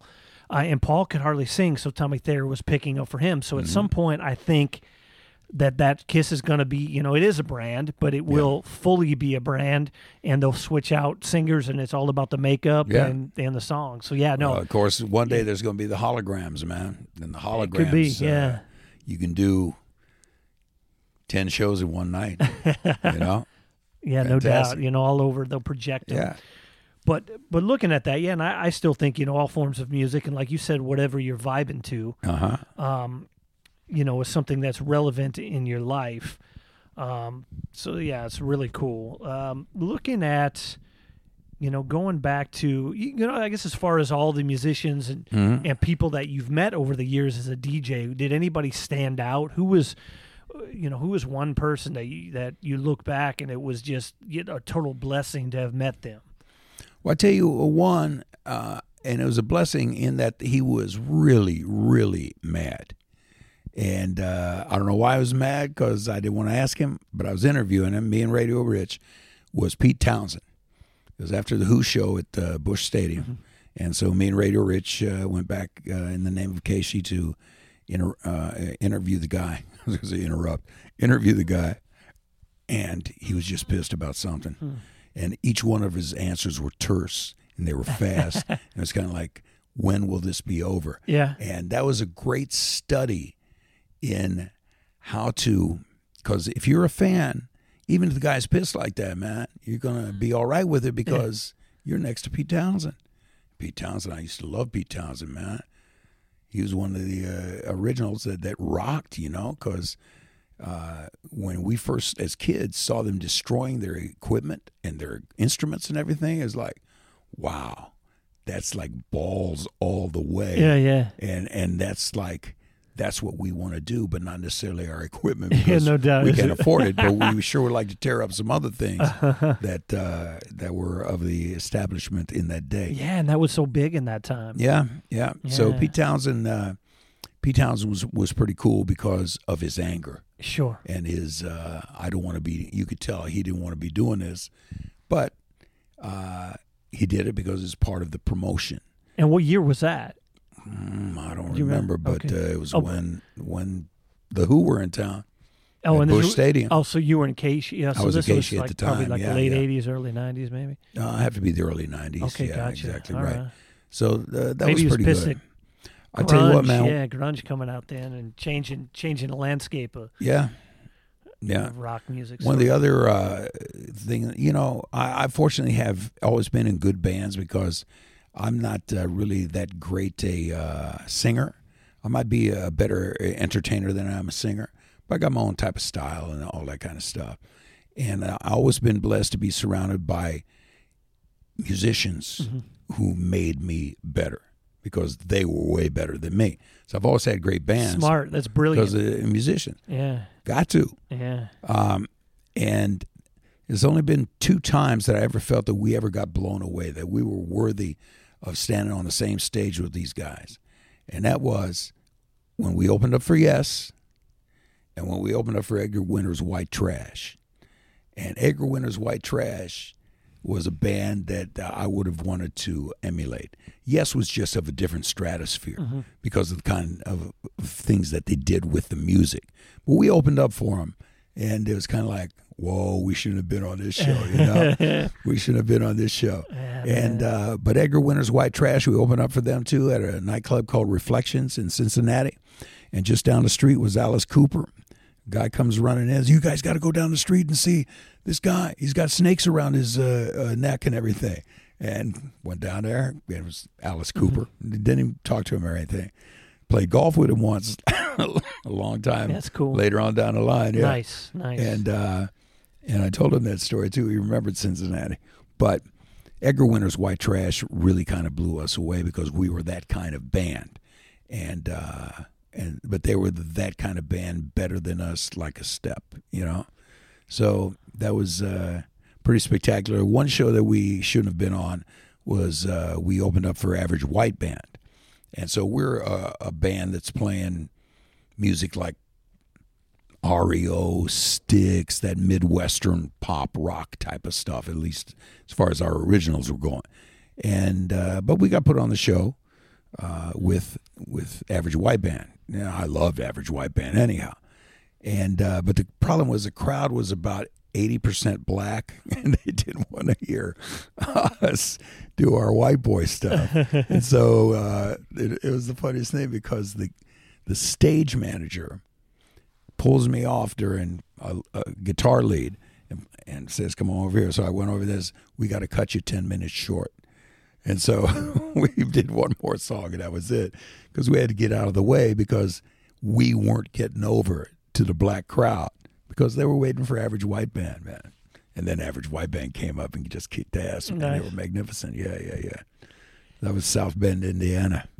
Right on. Yeah, yeah, yeah. So I've been fortunate to be uh, in a lot of great situations, uh, just through you know various people who I know, various people who know me, and uh, we're able to make things things happen. You know. And, and one cool thing that you make happen is a lot of the charity work that uh, that you donate your time Oh, with.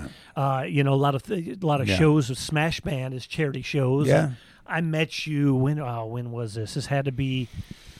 I think it was when I first uh, you had a conversation or just met you in person was uh, I think circa 2000. Oh, yeah. And you had uh, you were doing some charity thing at the uh, at the St. Louis Galleria.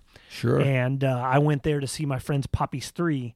oh, and, Poppy's uh, three. I love those guys. Yeah, yeah, and that's when uh, they were you know, like, "Hey, meet meet my friend Yeah. Smash," and blah Yeah. blah blah. Hey, Smash, good to meet You you. know they're still playing uh, under a different name. yeah, after Alberta, and I've been There you are. They have an open invitation. Hey guys, you have an open invitation to come rap on Boy, the they podcast. great. They are phenomenal musicians, and and that's one thing that I really appreciated was I mean because the music industry and the entertainment industry is so biased. You know, you get Yeah.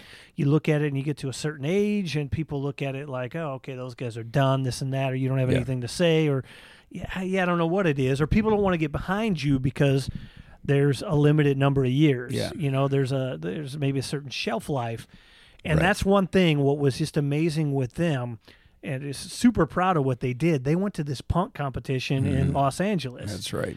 and uh, and they beat all out that. all the young punks and Yeah. all that and they're speaking I Yeah. and I think their songwriting has such energy but it's good songwriting and good stories. Yeah. And the way I look at it is that's a band that each song has its own persona, its own Mm-hmm. identity, its own you, you you know it's its own thing. Some Yeah. bands you listen to and uh, it's just like every song on the album is like okay, yeah, I've kind of heard Right. that song.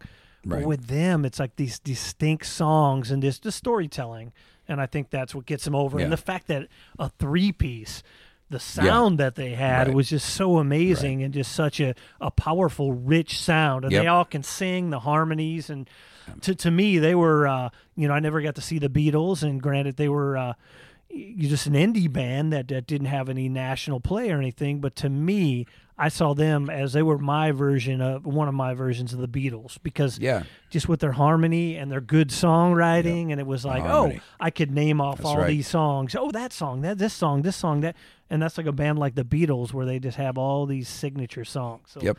love those guys, and they're doing doing some cool things out there, Alberta. Yeah. So yeah, still, I'm glad to see they're still playing and, and enjoying it. But look Do at the LeBrots still live in Redbud? they they're Yeah. in Redbud. their house is they've done such a beautiful. I remember when job, they first man. started up on that house. Yeah, it's art.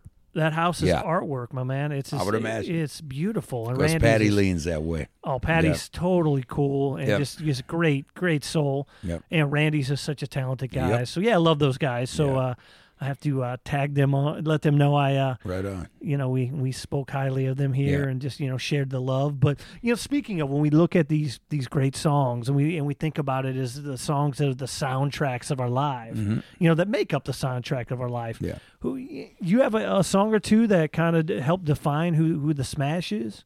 I mean, it's maybe a loaded question, maybe a tough one. Yeah, that's a that's a tough one because different songs elicit different situations in your mind.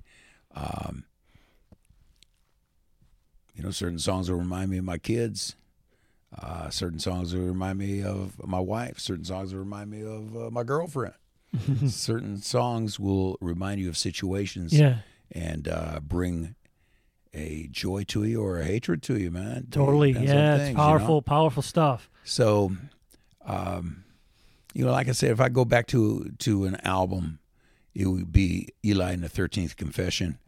I remember my wife uh, Debbie, uh, prior to her passing away, would always hate that album because that album covered me in a very dark period uh, while I was at Indiana University as a youngster, and I had a very very dark period. And that album, the music on that album, the melody, the orchestral arrangements on that album, the piano on that album, just touched me. So, I uh, I will always uh, have that to listen to if and when I want. And uh, then you know I'm I'm uh, blessed to be able to graduate to something as uh, as something as as Tenth Avenue Freeze Out. You just have a good combination of soul and white boy blues on that, you know, and then uh, you know then you go and and honestly something like uh, the Bee Gees. When you think about your girl, more than a woman, more than a woman to me. Yeah, more than a woman. Oh, yeah, because Yeah, uh, you know she means something that's why I you. don't sing, but yeah, Yeah. but that's a great song. Yeah.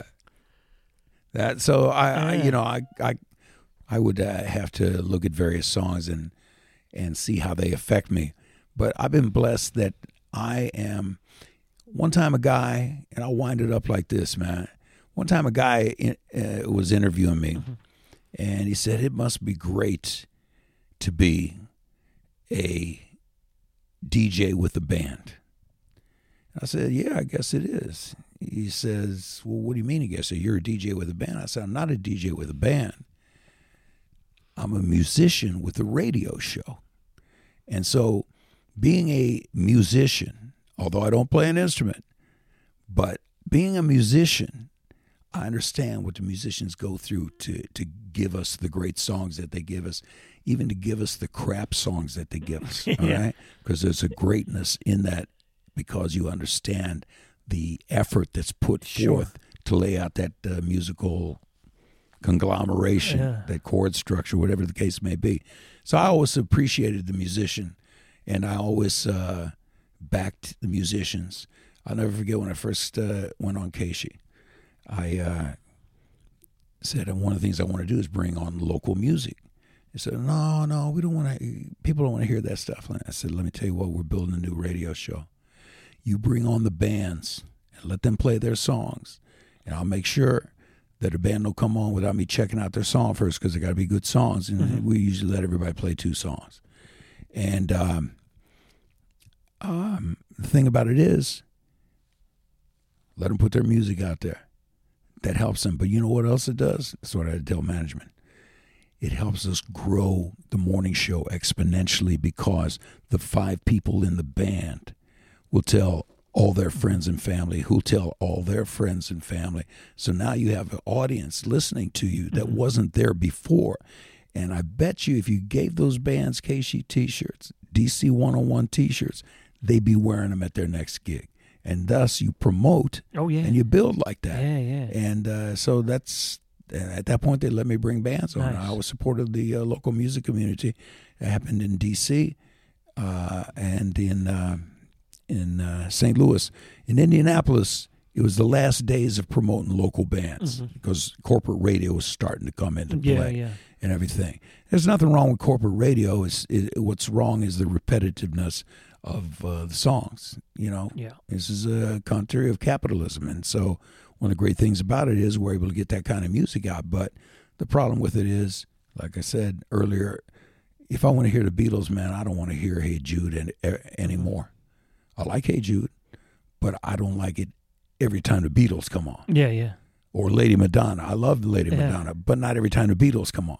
There's so many great Beatles songs. Same with Rush, man. Oh yeah, yeah. Rush is just an amazing catalog. Yeah, yeah, yeah. And even some of their their newer albums had, Yeah. had some interesting things, but then you look Yeah. back in the back catalog, there's just like a lot of great songs. Yeah. Um, so I've just been blessed to be in a great Yeah. business, and uh, I had a 51 year run, and so now I can relax. That's nice, man. Yeah. That's nice. Well, looking back at your radio days, there was uh in Indianapolis a situation that you were you were telling me about Oh, earlier yeah, that yeah. you wanted to clear up. What uh, what was happening? Well, there? yeah. Um, I, like I said earlier, I don't bust my back for nobody to be treated like a piece of crap. So, anyway, I uh, got an opportunity to be a DJ on WNAP radio, which supported our band and helped lift our band uh, up very highly in in that uh, era. And uh, also, I became a DJ, worked the midnight to six shift, and I'll never forget the f- the, first what I thought was uh, just an insult to me was uh, a guy who ran the place comes up to me and says, uh, "Listen, I got good news and bad news. Bad news, we're taking you off your your shift. That's a nighttime shift. I'm a musician. Nighttime shift's is what I'm all about, right on. And we're moving you. Good news." To mornings. Now I go to sleep at three in the morning. I don't wake up at three in the morning. Okay, and so I was pissed because Yeah. they didn't ask me, "Would you do that?" yeah. They didn't ask me. They just mm-hmm. told me. I was making good money, so I I, I slid over and, and did it. And then there was uh, disrespect and various uh, amount of other things uh, that are too lengthy to go into. But in the end, between that point and the disrespect, and then I went into the big boss, and the big boss, I asked him for a raise because I was now working mornings.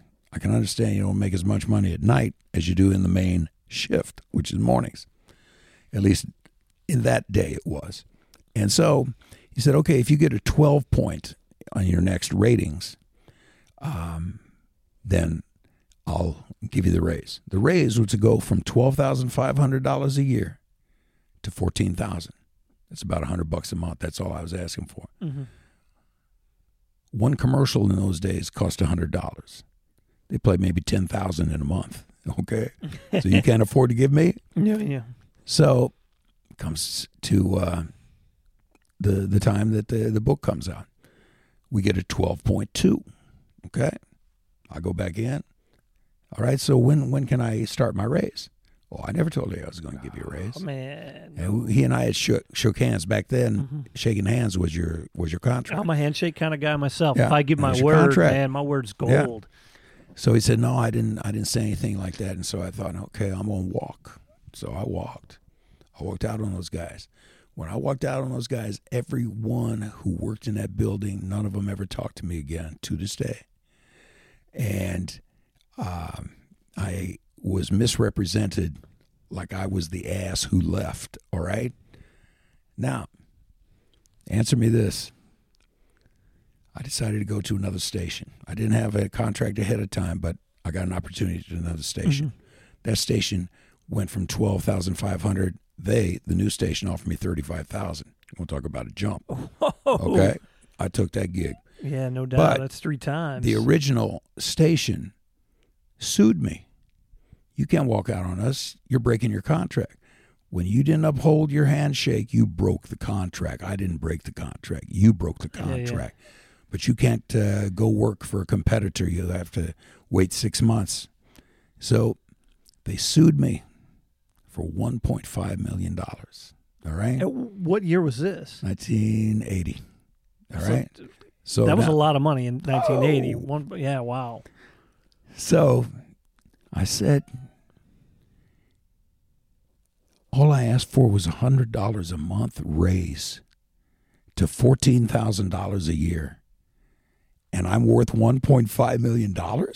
And you can't give me 14000 And so, Yeah, Uh, that, that math doesn't work out. no, that's not good. That's not good math. And, and Yeah. so the disappointing thing to me, really, in all that was uh, I had to stay off the air for six months, and then I started up at the new station.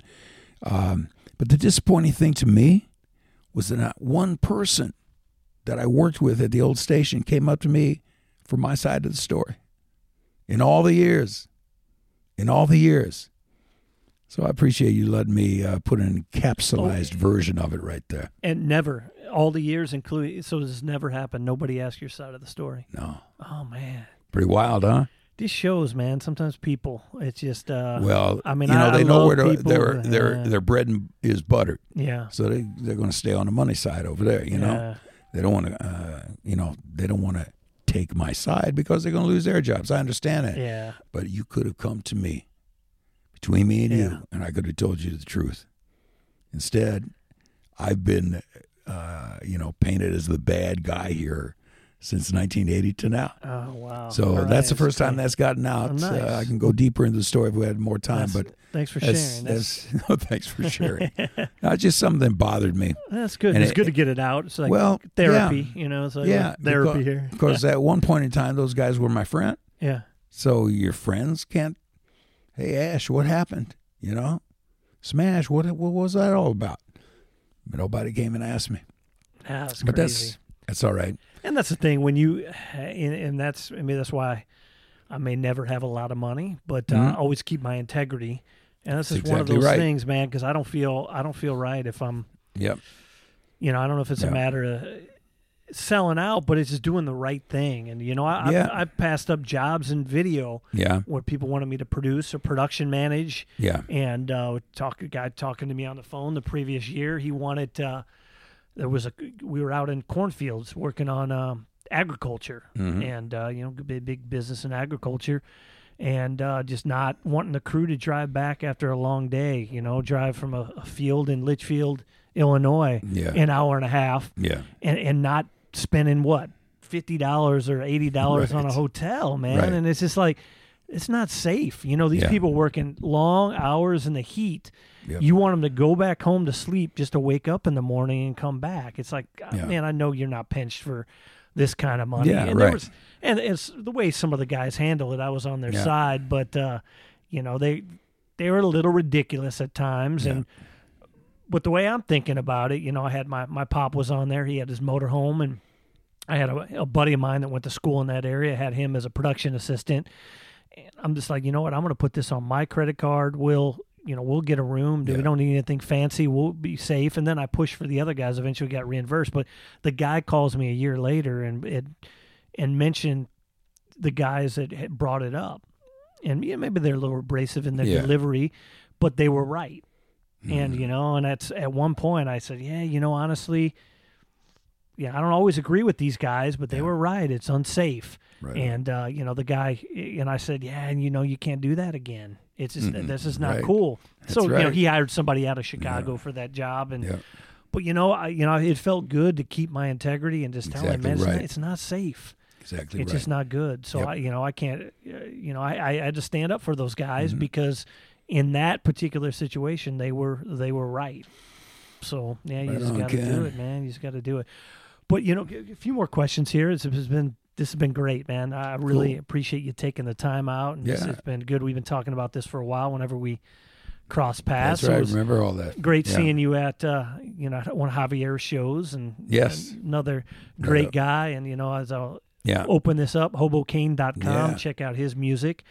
But looking, I think that's a killer name, Hobo Gain, man. yeah, yeah, he's Yeah. stretching it out, man. He's just one of those Right. uber talented guys that Yeah. you you know you want to see great things happen for. And, Yeah. Um, but a good family man as well, and I think that's one of the things he does a great job raising his kids. Yeah. He did a great job looking after his dad when he was uh, going Oh, through that's Alzheimer's. right. I forgot about all that. Yeah. Yeah, so it's just you know we mix life in with with our art, and how Mhm. do we, you know, it's like the whole. As my friend Paul says, you know, the it's, it's a whole bowl of chili, so we got to mix it, you know, mix it up. Right. But but looking at that yourself, you know, father of three, Yeah. who have uh, you know that that artistic side of their lives and making a living with it. How, how was? Did you go about raising them? Did you did you? I mean, of course they're seeing their your example, but how'd you go about cultivating their artistic side? Oh, uh, my my son Abraham, who is a uh, very well known character actor out in Hollywood. Uh, we took him out there when he was 19, and uh, he has worked every day since. That's what's amazing about it.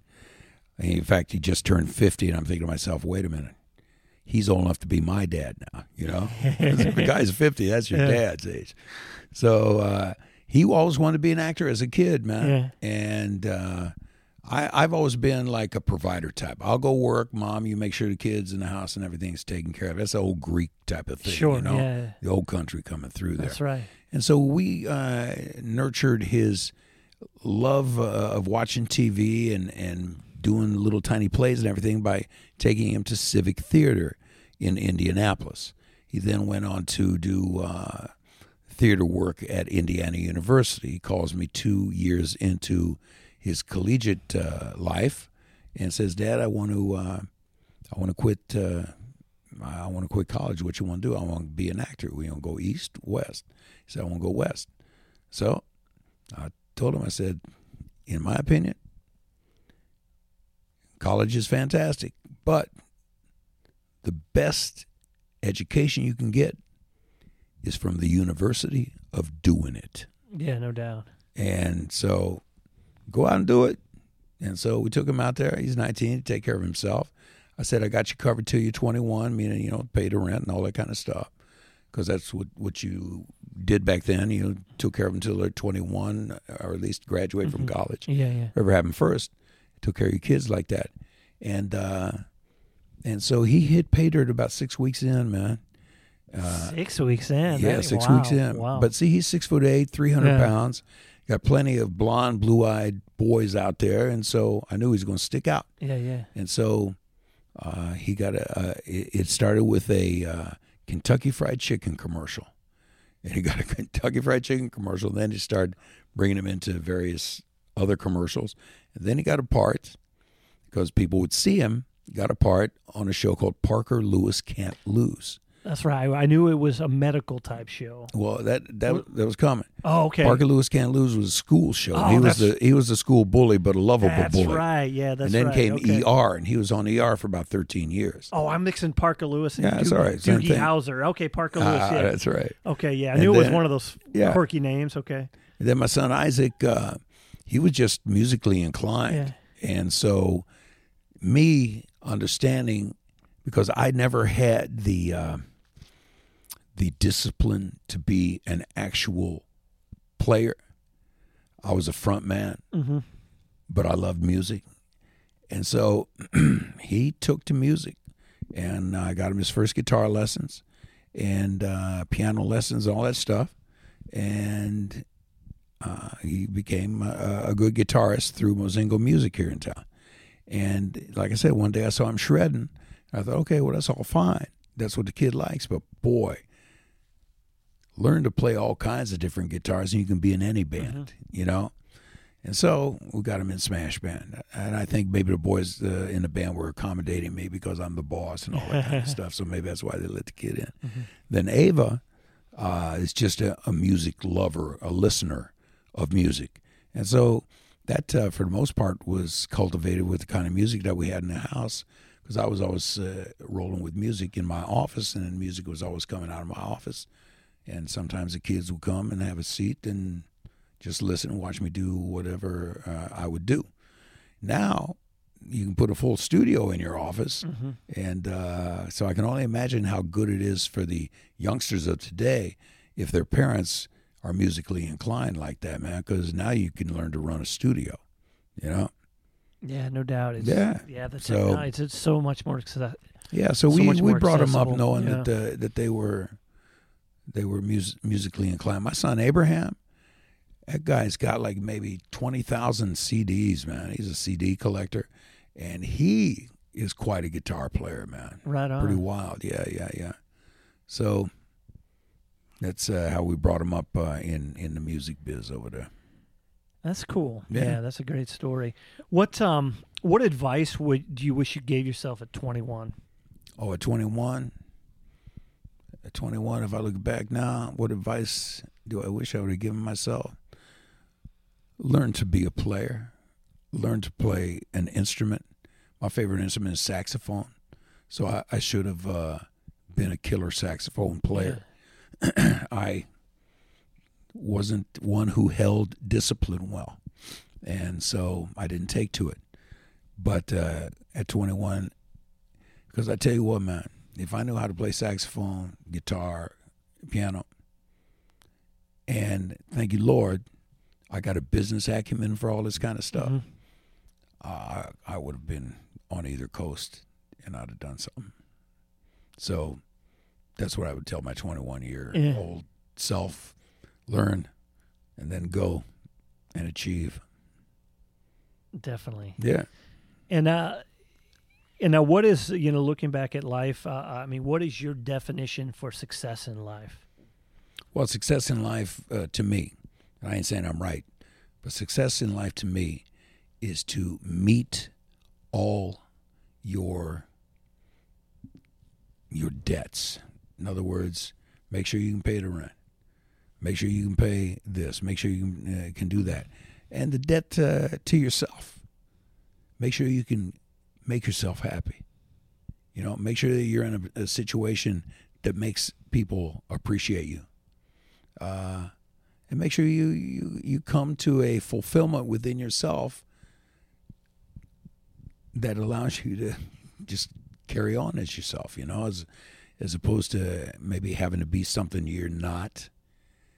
Uh, so you got to find that that line of happiness and step over into it because they're waiting for you over there, man. All the happy people. And did you find that that that uh, idea? I mean, I think as we all get older, our definition of success changes Yeah. uh, from when we're you know youngsters and looking Yeah. at this world with these big eyes and like, oh, I can get this and that. You realize that it's not all about those things, but I think it's Right. integrity and honor and Definitely so. creating man. some Definitely so, because uh, I've lost a lot of situations because I would prefer to be uh, of an integrity level. You know, Mhm. I've had radio stations come to me and uh, we're looking to fire uh, Bob over here. We'd like to put you in. Well, I might have needed the work, but I said, Does Bob know that he's about to get fired? No. Well, I tell you what, man. If the job is open, I'll come in and talk with you about it, but I am not going to take Bob's job. Mhm. And that's happened to me a few times, and I, I would rather not take these guys' jobs because they got wives and kids they got to take care of too. Now, then maybe they are going to get fired. Okay. If that hole exists at that time, then I'm not taking Bob's job. He's already been. But if you come in and Bob's still working there and you take his job, then you're really kind of a punk ass, man. That's what I think. Yeah. gotcha. To end, uh, there was you have a quote. I think it was on your website, or I heard it somewhere. Um, it's your quote about being remembered. I think that- Oh, yeah, right. that's a good way. I mean, do, before we go to that, do you, anything else you wanna you wanna add or you want to talk about? We've covered a lot. No, been, man, been this fascinating. is good. You know, maybe we do another one six, 20 months from Yeah, now, yeah. whatever the case may be. But no, this this is this is good. Uh, I was uh, able to publicly uh, get the story at, at WNAP out there because it's been held under cloak for uh, all these years. An exclusive. Yeah. Conversations with. Calcaterra There you go. exclusive. so I'm cool, man. There's plenty of other things uh, I probably think of, but That's all right. This was good. This was Yeah. good. End, end with your quote about being remembered. I think that's a great Oh, quote and a uh, great way to end this episode. Well, yeah, you know, uh, people worry about their uh, immortality on the uh, on the local level, on the national level, whatever level it is. But you know, I'm here now. I know at some point in time I'm gonna be gone. Main thing for me is, while I was here, I hope you had a good time. And that's uh, really what my life's been about is providing uh, good times. That's what my jobs have always been is to give people a good time. If you can help them because their house burned down, you can get them a new house. An even better time is had. So we have a thing at uh, St. Louis Family Church. It says honor God, help people. And so uh, you know, if you to honor God, help people. If you're helping people, then you're honoring God. And uh, you know, I'll find out uh, about God when the calling comes, and uh, at that point in time, everything will be straightened out, and uh, and you, you pre- proceed on to the next level. So, you know, all I can hope is that while I was here, you had a good time, cause uh, that's all I came to do is provide a good time. Well, Smash, I had a good time talking with you Well, tonight, cool, sharing man. this conversation, and uh, it'll be it'll be a moment that I'll never forget. So thank you for Cool, that. sir. buddy. I appreciate you even doing this, uh, letting me on, and I salute what you are doing because you're giving. You know, forget about you know maybe people know me from the work I've done in the community and all that, but you got other people who have as as good, if not better, interesting stories, and and keep building that, man, because you're a blessing for folks Will right do. there. Thank you for that, sir. Serious Much business, love to you, brother. All right, love to you.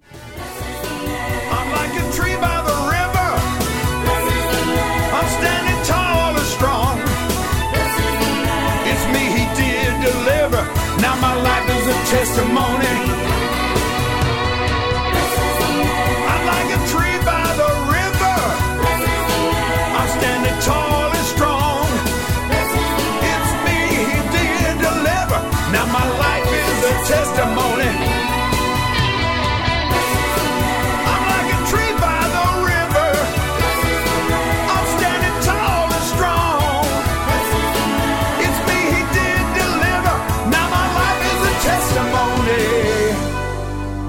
My life is a testimony.